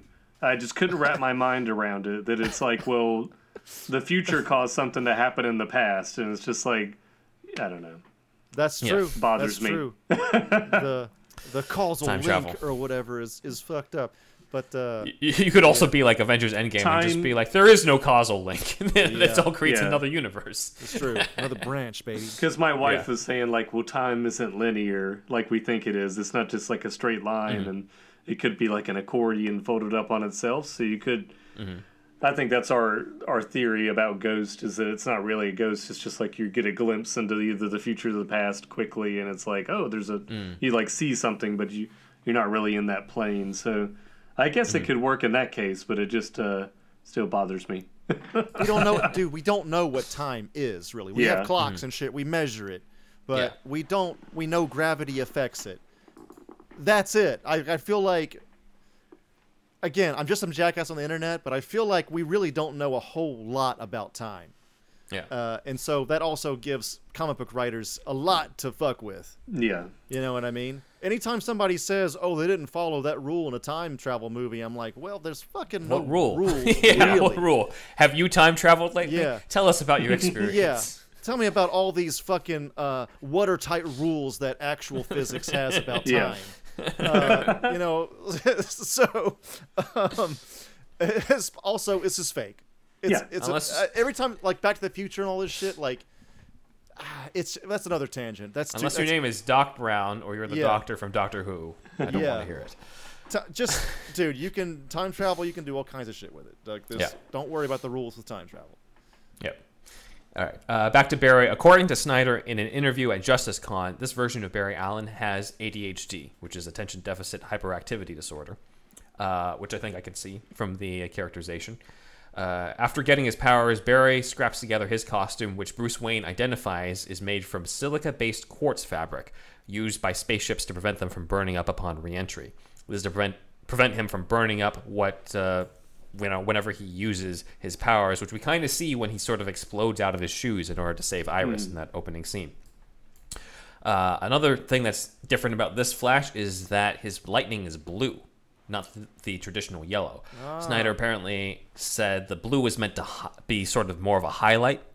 Uh, it seems to be more of a v- just general visual choice, not supposed to be symbolic of anything. But we'll see if this gets explained in the Muschietti movie because I believe the Muschietti concept art shows yellow lightning, not blue lightning. I So they might see just be contradicting that. For some reason, I can see Muschietti pivoting back to yellow. I don't know why. Yeah, Mm-hmm. yeah, Yeah. me too. Yeah. It's just like, eh, we'll just do my thing. Kind of just like James Wan did not do Yeah. the bubble. It's fine. So Let him yeah. do it. yeah. Yeah. Uh, so when Bruce Wayne shows up to the apartment of Barry Allen, eagle-eyed Snyder fans found this in the back because I did not catch this. In the very background, there is a sheet of doodles where he's brainstorming the Flash insignia with the different types of lightning. One of them being the Wally West lightning insignia that was on the original costume, and next to them uh, is the insignia insignia for Superman, sort of implying that the Flash having that on his chest is inspired by Superman, which I think Oh, yeah. makes sense. That's cool. That's cool. Yeah. He's, he says that Superman is his hero in the movie, and he does have this on his chest. So it makes a lot of sense for this to happen. So it's likely that this uh, he develops this suit, creates the insignia, partially due to being inspired by Superman. Also, he chooses red, and Superman also has red in his costume. so Right, right, right. It all makes sense.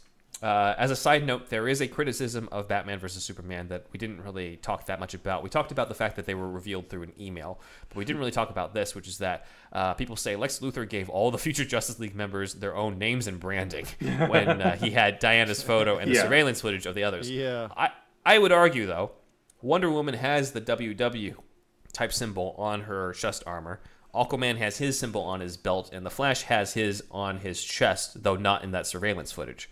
So the only person who seems to have been given any sort of logo by Lex is Cyborg, because Cyborg doesn't have really a logo. Yeah. But you could say Lex is drawing off of what's in the footage of these different metahumans. He didn't actually give them those logos in BVS. So that's sort of my counter argument to that when I hmm. thought about it on it. Uh, because I was just like, wait a minute.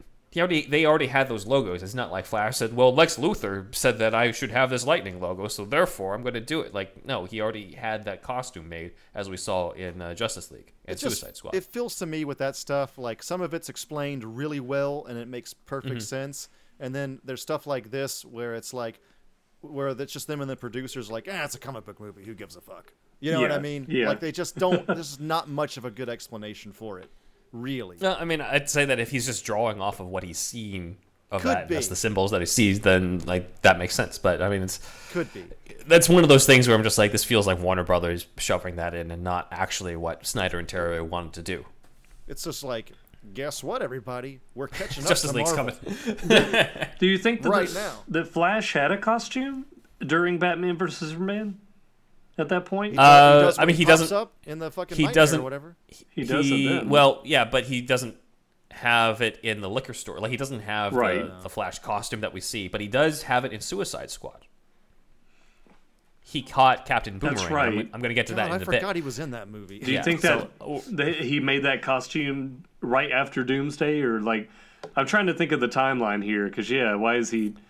Well, Boomerang's been in jail for a while, though. Oh yeah, I think Huh. in Suicide Squad because he gets caught by the Flash, then sent to jail in Belle Reve, and then he gets you know given that possible pardon and become part of Task Force. But, like, you Force know- now. so I would think he would have gotten, he would have been caught during BVS or beforehand. because for uh, Batman versus Superman, how? Uh, when does that take place in relation to Man of Steel? Is that like one year later, months later? 18 months later. Okay. 18 months later, uh, between when Batfleck sees the, you know, the the sky where Zod and Superman are fighting, he's just glaring up, and then it says 18 months later. So a they find the little over a year kryptonite. where Superman has been in the public eye. So that's I guess like the time frame that Flash would have to where he says like that's his hero and he uses that inspiration to create his costume. So it Yeah. still seems like it's very soon. I'm just trying to make it all make sense. But he does in my find head. himself to have similar. He sees himself in the same boat as Superman in a sense because he's all got Yeah. superpowers. So it, it's fast, but it could line up.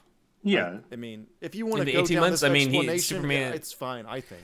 Superman would be a hero for like a year and a half, and, and you just need like one incident of getting hit by lightning, and then coming up with a you know silica-based quartz fabric and all that stuff. He could he could do it. Yeah. Um, we don't really see him wear it before Justice League, with the exception of Suicide Squad.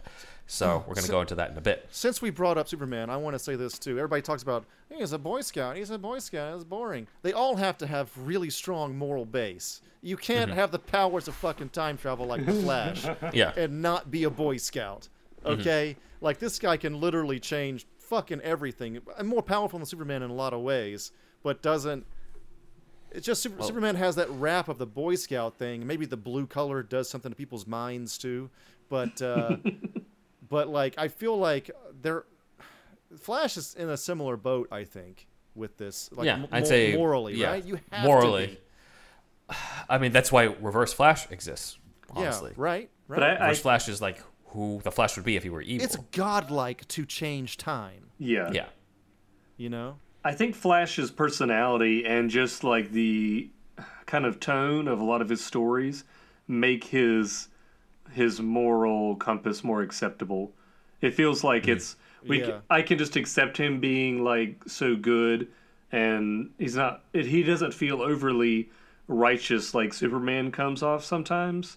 I think mm-hmm. Superman gets that rap because he is essentially the first superhero and people think back to like the original comics where he's just like, you know, Captain America pie and stuff. It's just like he's he is so uh I don't know, just so straight laced. Whereas when I see the Flash, he I think he has a sense of humor enough about him that it's uh I can I can accept it more easily. I don't know what it is. I, I can Could I be can that. understand that, but it's just a matter of like you have to you do have to have like an iron moral compass, like a Mm-hmm. steel steel I don't know, just a very good moral compass in order to not want to con eventually most people would probably want to control things a lot and you can control the course of Mm-hmm. history at a certain point and maybe I should go back and kill Hitler. You know what I mean? Like Yeah. there's a lot of a lot of that kind of thing. So Mm-hmm. um, now I'm wondering, are there any like amazing like Elseworlds with the Flash, or you know how Invincible's like a different Superman kind of thing? Like, is there that kind of thing but with the Flash? Anyway, that's another fucking topic, isn't it? Yeah, it is. we'll uh, we'll put a pin in that and talk about the first time chronologically that he wears the suit that we've seen is in Suicide Squad to stop uh, Jai Courtney's Captain Boomerang at the Central City Diamond Exchange. Uh, this scene was not shot by David Ayer. Uh, this scene was shot by Zack Snyder. Zack Snyder shot the Damn. scene for uh, Suicide Squad while they were shooting Justice League because timeline wise, they were in production of Justice League when Suicide Squad was in post production. So it made sense to just do this small little scene and then put that in uh, during the edit. So uh, that came from Snyder himself. Uh, so far, Captain Boomerang in Suicide Squad is the main Flash villain we've met. Uh, though James Gunn's The Suicide Squad will introduce Peter Capaldi playing the Thinker, who started off as a Flash villain. So maybe uh, he'll be connected to the Flash as well, or be in a future movie connected to the Flash, or maybe not. Uh, Are they and doing covered, Reverse Flash for Muschietti? Am I jumping ahead? Uh, if they are, they haven't said anything They're they've they're only tight-lipped about the villain, huh? they, they they've cast Barry's parents. Yeah. And then they've cast a bunch of other superheroes. no villain. I bet so. It guess- seems like they're trying to do something similar to Flashpoint, at least being able to travel through time. So kind there's of. got to be yeah, a reason different for dimension. Yeah. By the way, this is news will probably break as soon as we or before we release this episode. Uh, so sorry if we're behind the times, everybody. We record a little ahead. it. We're Yes. literally in the Uh, past right now. Yeah. Yes, we're jumping yeah. forward. Uh, as we covered in our coverage of Justice League 2 and 3, Captain Cold was meant to be the villain for the 2018 Flash movie, uh, and then carry on into becoming part of the Injustice League in the Justice League sequels. Uh, let's see. So chronologically, before right before we get to the events of Justice League, at some point beforehand, Barry discovered he could travel in time because he's always he's already aware of that in the movie. And if he goes beyond the speed of light, he's able to turn back time. And so he makes a rule to himself never to do it again, which he references during the movie. Uh, Barry, in the Snyder Cut, is searching for a job while getting a criminal justice degree. And during his search, he meets Iris West for the first time, as we saw. Now we're in the, the actual Snyder Cut events. Uh, in the comics, Barry and Iris meet when he was already in the, in the crime lab as part of the Central City Police, and Iris was a reporter working on a case that Barry was investigating. So that's how they met and bonded. Uh, they were not adopted brother and sister like in the CW show, which makes things weird. so uh, that's that's something that the CW show created. Um, in the movie, she hits the Gardner Fox truck, which also hits a hot dog cart, and uh, he goes to rescue her. So, one notable moment that people have brought up is Barry catching the hot dog. and it's been pointing out that there is a possible comic book connection to this.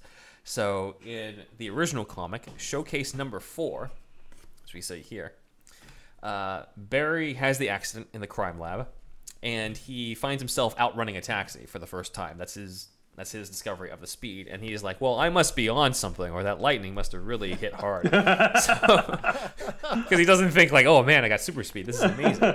He's like, "What the hell is wrong with my brain?" So uh, he decides to stop by in a diner, and uh, He gets you know, the eat. munchies. and he get because he gets the munchies, and Actually, he uh, does get the munchies though. that is true. yes. And uh, a waitress slips, and the food on the tray falls in a scene that seems like it's right out of Spider-Man? was adapted by Spider-Man. this actually originates in the Flash, and one of the one of the food that's flying, as you can see in the Whoa. YouTube version, uh, are sausages. a lot, lot of jokes to be had about this here panel. I know. I'm waiting, I Andrew. will refrain. I will Oh. refrain. I am not so lowbrow. yes. So I'll have you know. uh, that some people say that that's the connection between the comic book and the movie is the the midair sausages, the midair hot dogs, and the. Anyway, Look, guys, I got this idea. It's from the first Flash comic. There's wieners flying in the air. We gotta have a wiener in this scene. It's like I. All right, Carmine. is this what Zack? No, this is Zack Snyder. Is this what he's saying? oh okay. I mean, But I'm just trying to think like of the flying conversation. wieners that are stuck mid-air. That's right. You know, and uh, and then Zack Snyder's like, "Well, it's in the comics, so they will forgive anything." Uh, when Barry rescues Iris and puts the hot dog in his pocket, he speeds off, but she sees him speed off, so she knows that he's a metahuman. She knows that he's the Flash. Uh, this uh, is a little different from the comics, where Iris did not find out for a long time, just like Lois Lane, and she didn't find out until their wedding day. In the Flash, as covered in the Flash number 174, written by John Broome, where apparently she found out because Barry talks in his sleep. so. of course. I think the Snyder, I think Snyder had the right idea by just forgetting Yeah. that and having her know from the beginning, just like uh, Lois knows from the beginning about Yeah. Superman. You don't always follow the comics. Yeah, Just put it that way. You do when there's a flying hot dog, but flying when it hot comes dog. to secret identity. Yeah. I know it's such a trope. I'm glad they didn't do it. That uh, you know you have The to keep the secret from trope? your. Oh no! Now No, I know that's been in. It's throughout history. There has been many flying hot dogs. The But no, the- Greeks themselves. the trope of like the loved one not knowing about the secret identity because you know you've got to protect them. Oh, the villains if they found out who I am are gonna come for you. It's just it gets old after a while. So I'm glad that Yeah. they have kind of sidestepped that. Again, dudes talking about this kind of shit, but just to bring it up, and sorry to piss people off, but it's sort of anti-feminist too, right? Like to have them to never know, or Oh, yeah. like for them. And then there's the trope of like Lois Lane back in the day. She knows after a while, and I think I think Mary Jane too with Spider Man, but she's does, like, yeah. Eventually when will these you all- come all back home know. and be a father, or you know, like they're like not supportive of like them going out and doing a man's work or whatever the fuck. Like it's just kind of a whole cycle of wrong going on there. But but this is why you have fucking um, what's the main uh, squeeze in in Arrow? Uh, Felicity. Felicity. Felicity, right? She's like immediately she's like go and get that motherfucker. Like they don't ever really she's never really like come home and stop being Arrow. You know what I mean? The Green Arrow. I mean, like there's she's not. There were other issues with her too, but like There's that other- was not one of them. Yeah. there's other issues, but there's definitely a there's a course correction there Yeah. with with that kind of thing. So I just think Yeah. that's it's interesting with the progression of things. In Well, comics. that's also why Catwoman is a more natural love interest for Batman because it's like, well, she's going to be out there with him. Yeah. yeah, yeah, yeah. she doesn't give yeah. a crap about him coming home because she's out there with him on Yeah. that stuff. She she would find things boring if she wasn't out there Exactly. with him. So it's most natural. Yeah. Yeah. Now Ben did. Uh, Uh, did Jay Garrick have a uh, love interest? Yeah, Joan Williams. Now- Joan The The Williams salad was- in that bowl. Did she not? Love she that did, did, did she not know his secret identity, even though he is merely wearing a bowl on his head? You don't know who I am now. she she does know she does know in the comics. She does know in the comics. And Okay, then, good. Uh, Let me run real fast to get this Caesar dressing off my head. You know, Uh, and then in the CW show, since John Wesley Shipp was playing both Barry Yeah. Allen's dad and Jay Garrick, they had the actress who plays Barry's mom play Joan Williams to play Jay Garrick's oh, love that's interest. 'cause cool. Makes sense, you know. On that Earth that he's from, that's that's who she is. That's convenient that that bowl's there though, because you know he has a high metabolism. He's got to eat a lot. He can just Hell flip it yeah. over, put stuff in it, He's eat got out to of eat it. from the bowl, right? Well, Yeah. I'm gonna I'm gonna go into that in a little bit. Okay. So Barry in both versions of Justice League talks about having to scarf down a ton of food to maintain his metabolism and calls himself a snack hole. Totally So, different uh, meaning is- nowadays on uh, This TikTok. A snack. Yeah, the whole no, snack. no, uh, the snack slang hole now. especially. yeah, Oh yeah, yeah, the whole, yeah. so uh, this does not actually come from Jay Garrick, nor does it come from Zach. Barry Allen. This does not come from the Silver Age comics at all. This is actually a Wally West trait. Wally West did not develop this until uh, the 80s and 90s uh, on that. And the idea of him having a high metabolism and having to eat everything started with Wally West and then retroactively then carried over into Barry and other speedsters. So now it's partially Barry's thing in the CW Flash and in the Snyderverse, and I believe also in the 90s show. uh, Like in, in all versions now, he, he has this. So that's notable. Uh, also, when Barry meets Bruce Wayne, he claims to know, quote, gorilla sign language, which some have interpreted as a reference to Gorilla Grodd. It must be. Uh, what else would that be? He's in Congo. He's learning sign language. Yeah. Ugly Yeah. gorilla. Uh, in terms of other powers, we saw Barry has accelerated healing because he does get injured by parademons in uh, the Justice League. And uh, the big one, of course, is he's able to travel in time, which pays off big time in the finale. And he has to break that rule in order to resurrect Superman and save Superman again when he is killed with the rest of the Justice League at the end. Apparently, as I brought up before, Warner Brothers did not want Snyder to have Flash go back in time in Justice League. Like, we saw. did that in '78. as we saw in the Whedon cut, where they decided to have him save the Russian family instead.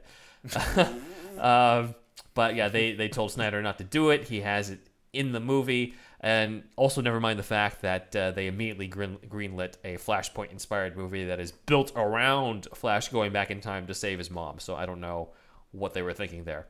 Uh, while the Snyder Cut definitely does this better, it is worth noting that a similar event happens in the CW crossover Legends of Yesterday, where Vandal Savage straight up kills all of the superheroes, and Barry has to travel back in time to the previous day in order to prevent that. So Run, Flash is always fixing run. everything.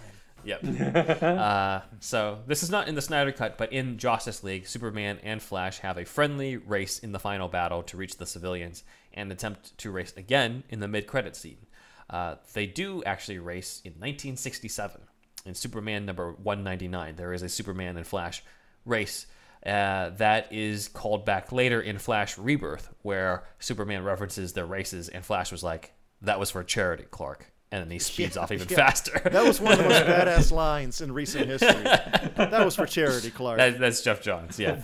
so Flash should always be faster than Superman, Yeah. in my opinion, because Yeah. otherwise, what's the point? There's no fucking point.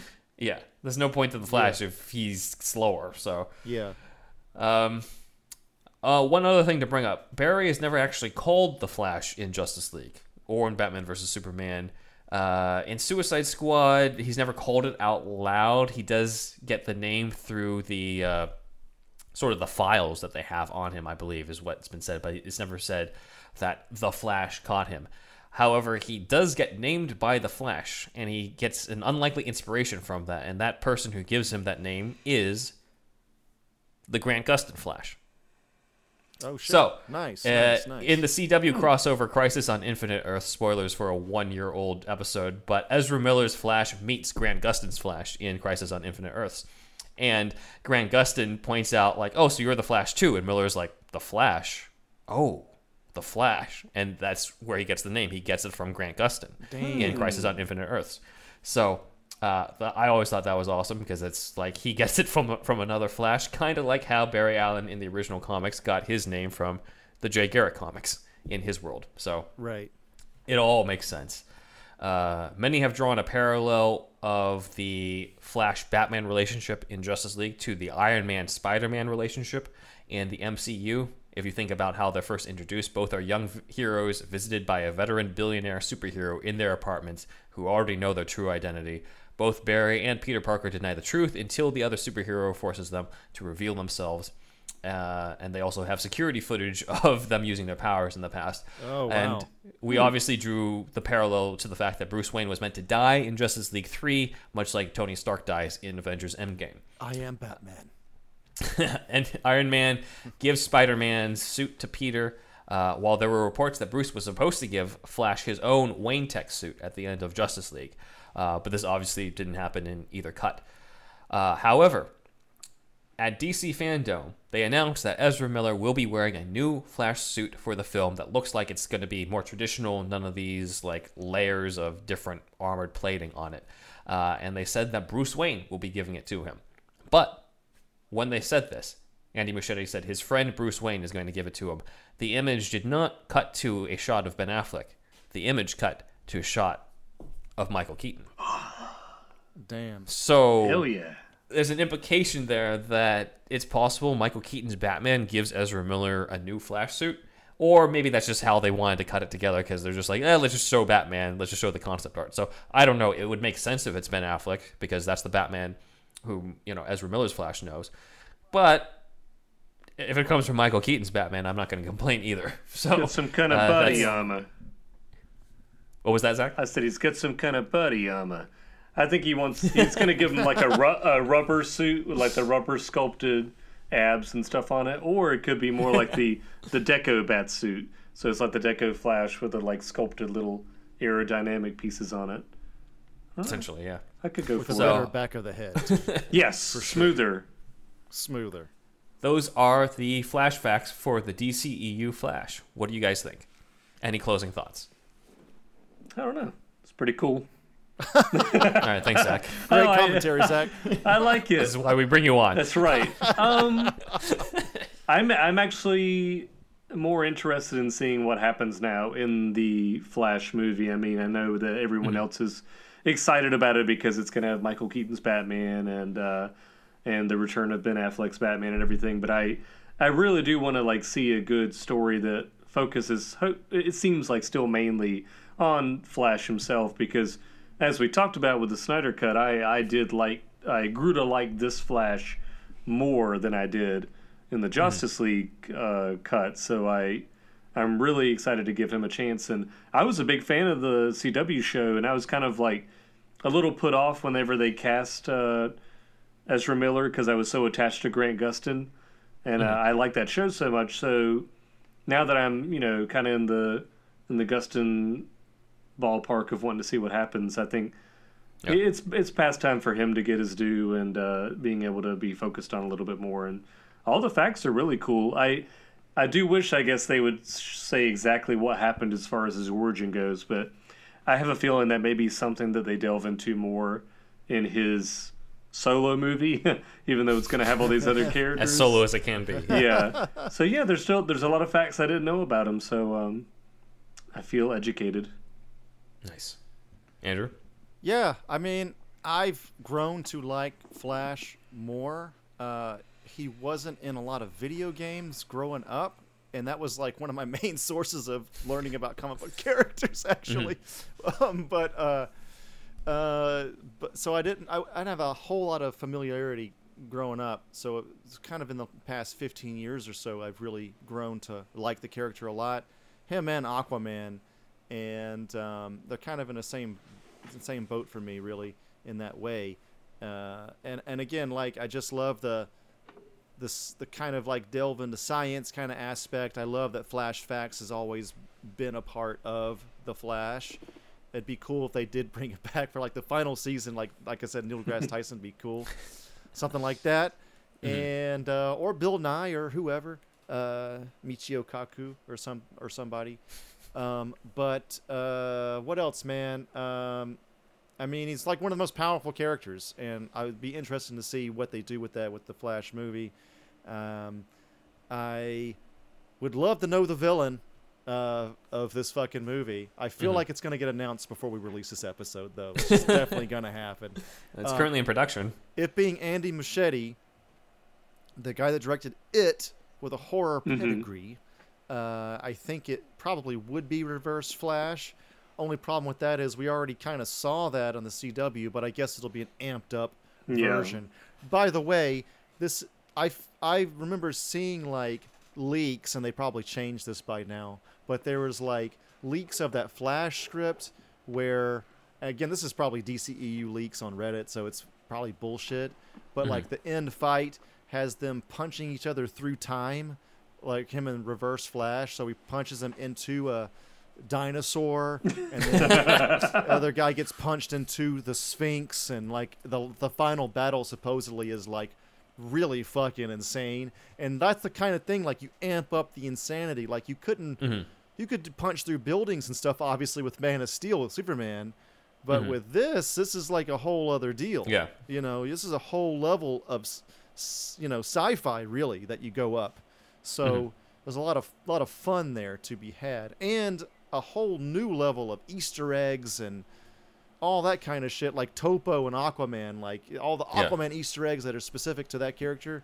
So much new shit now, and he's a lot of people's favorite character too. So it's mm-hmm. good that he's finally getting the justice, the justice that he deserved. yes, deserves. Indeed. Yeah, no, I, I think the the Snyder cut absolutely redeemed the Ezra Miller version of Barry Allen, particularly the scene of the time travel scene, especially uh, on that. So I'm excited to see what's going to come on that with the Muschietti film. Again, I, I kind of wish. I feel like a Flashpoint story is better for a later Flash movie, not the first Flash movie. But So what would it be? too late Weather now. Wizard, Gorilla Grodd. what you want? Captain Are you trying to say who you're asking who it should be? I mean, it, if he is going back in time to prevent the death of his mother, then the person who killed his mom was Reverse Flash. Yeah, right. So, So- kinda, they kind of have to do this for this first Muschietti movie. But but also for Flashpoint, uh, eh, I mean, it's weird because he only does that because there's this history between Flash and Reverse Flash. You don't like if you start with that. This is like starting the first Batman Joker uh, conflict with the Killing Joke. Like you don't. Yeah, right. They already have a weird. history that kinda- culminates in that story, not like you start with that because it's like where else do you have to go? It's kind of like starting with Batman versus Superman as the first meeting between Batman and Superman, huh? Seems to be a pattern. Oh man. Yes. I So think they I- chose it because it's such a popular storyline that a lot of I like get modern it. fans know.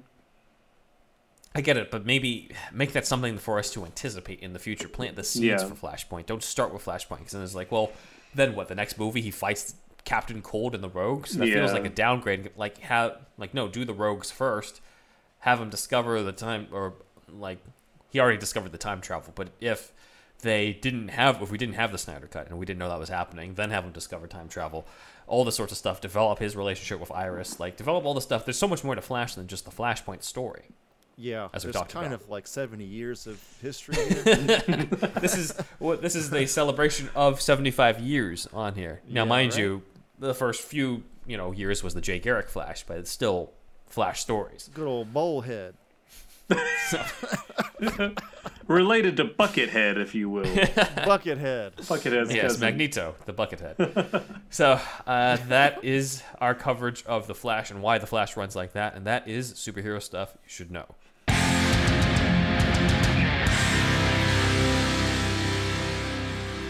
Cool. So we have a few fan comments, starting with Kieran Jones commented on our Justice League two and three coverage. Uh, you left a couple comments. I'm going to address one at a time. Uh, this one, and then I'll save the next one. Uh, save your other comment for the next one. And this says around 4338. You guys forget that in the old Justice League 2 and Justice League 2A outline, uh, sorry, this is a comment on our Batfleck episode. Uh, Batman has a new Batcave under Wayne Manor that Superman didn't know about. He's talking about the Nightmare timeline, where uh, there's a Batcave under Wayne Manor where all the sort of Nightmare Resistance Justice League members are. Uh, and says, so there was going to be one under Wayne Manor at some point. We just didn't get to see it yet. So, Okay. yeah, I mean, we, we were mainly talking about uh, the Batfleck stuff that was supposed to be a backstory, but yeah, that's also uh, a legit thing to point out is that there was going to be a Batcave underneath the, the manor in that version. So uh, that's cool. Probably because this version of Superman, having visited Alfred, knows that location of the Batcave, and so Batman moves it to a different location, which is now the traditional version in the Nightmare timeline. So that makes sense. Uh, next one comes from the idiot philosopher. the idiot You said philosopher it. You turns not out us. turns out idiot philosopher is not an idiot. Uh, bro- this user brought up quote technicality alert. Ben Affleck is the only actor to play both Batman and Superman.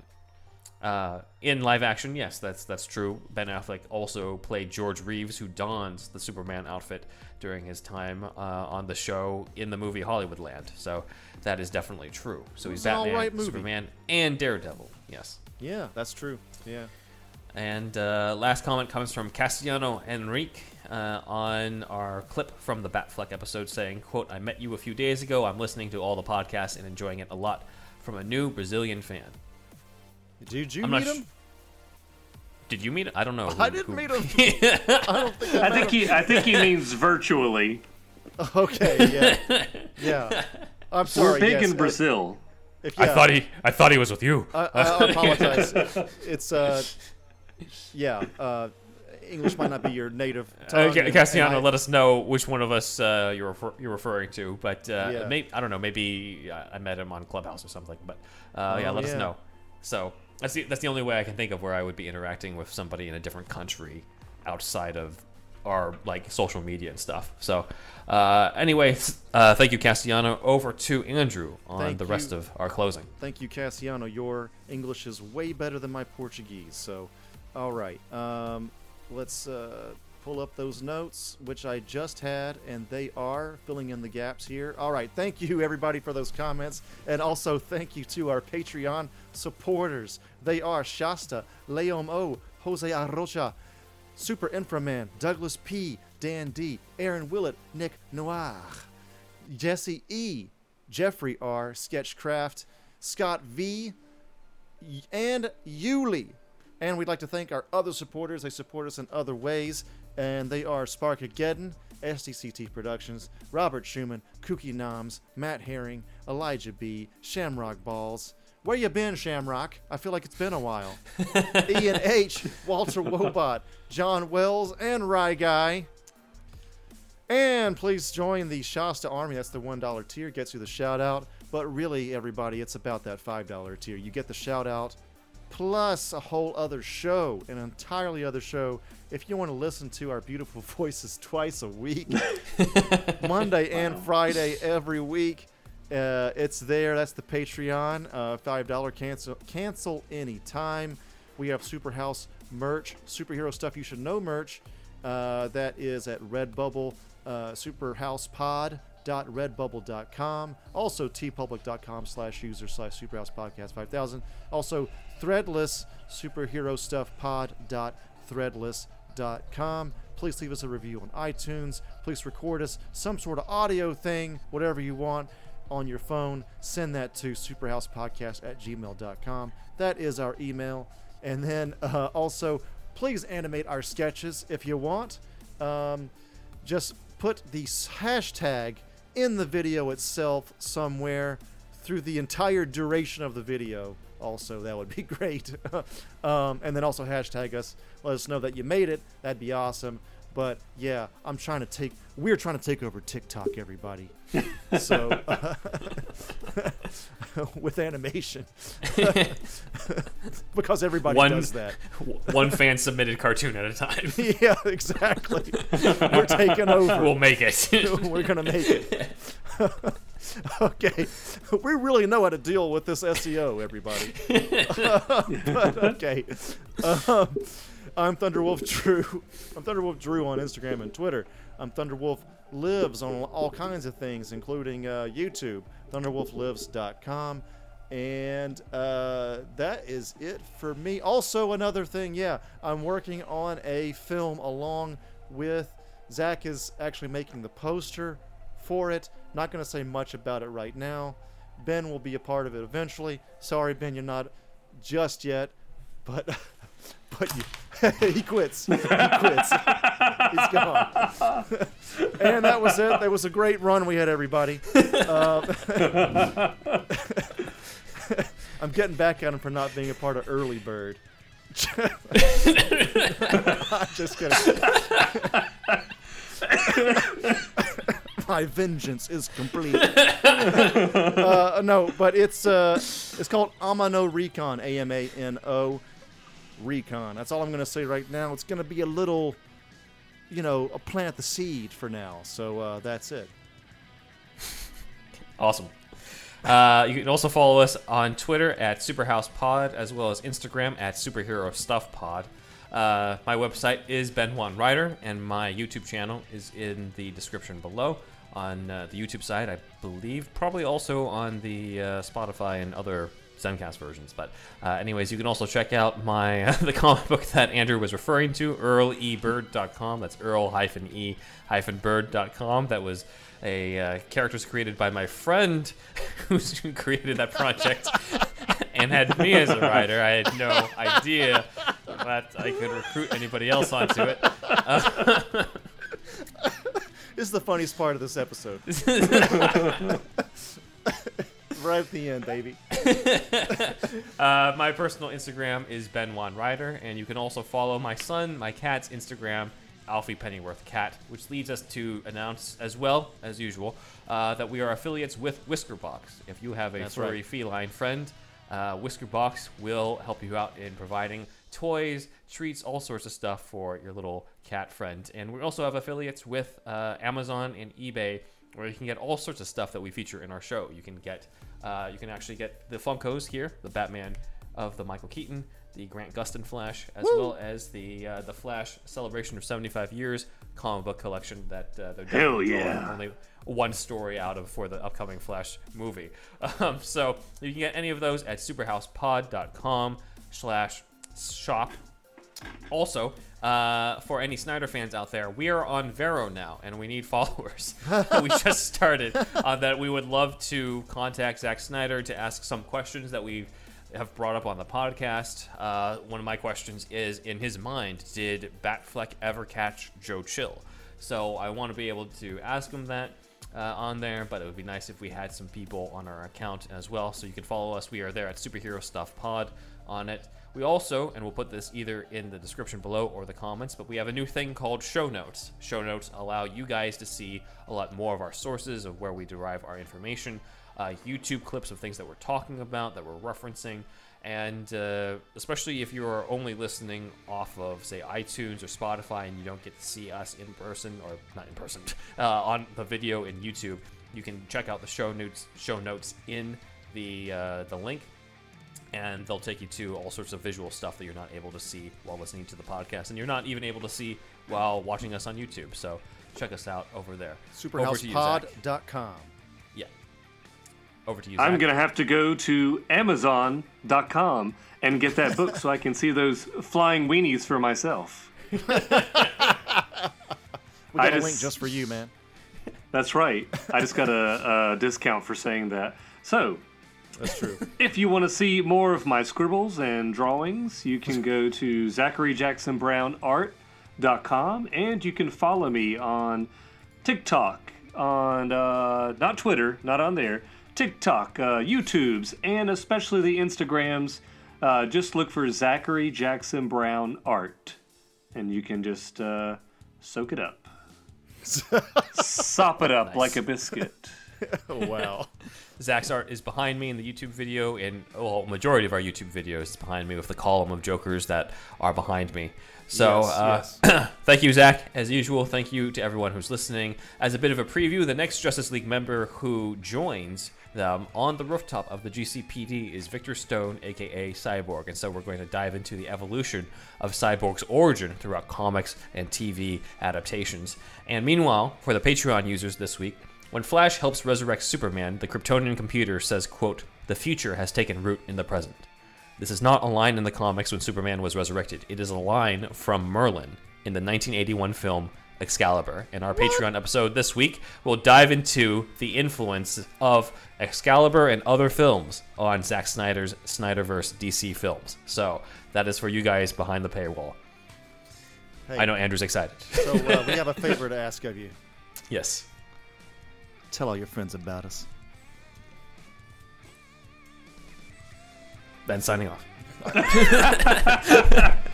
It's supposed to be cooler. I Fuck it up.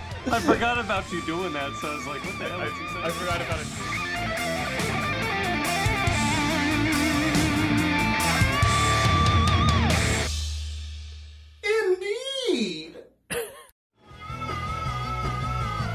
You're listening to the Geekscape Network.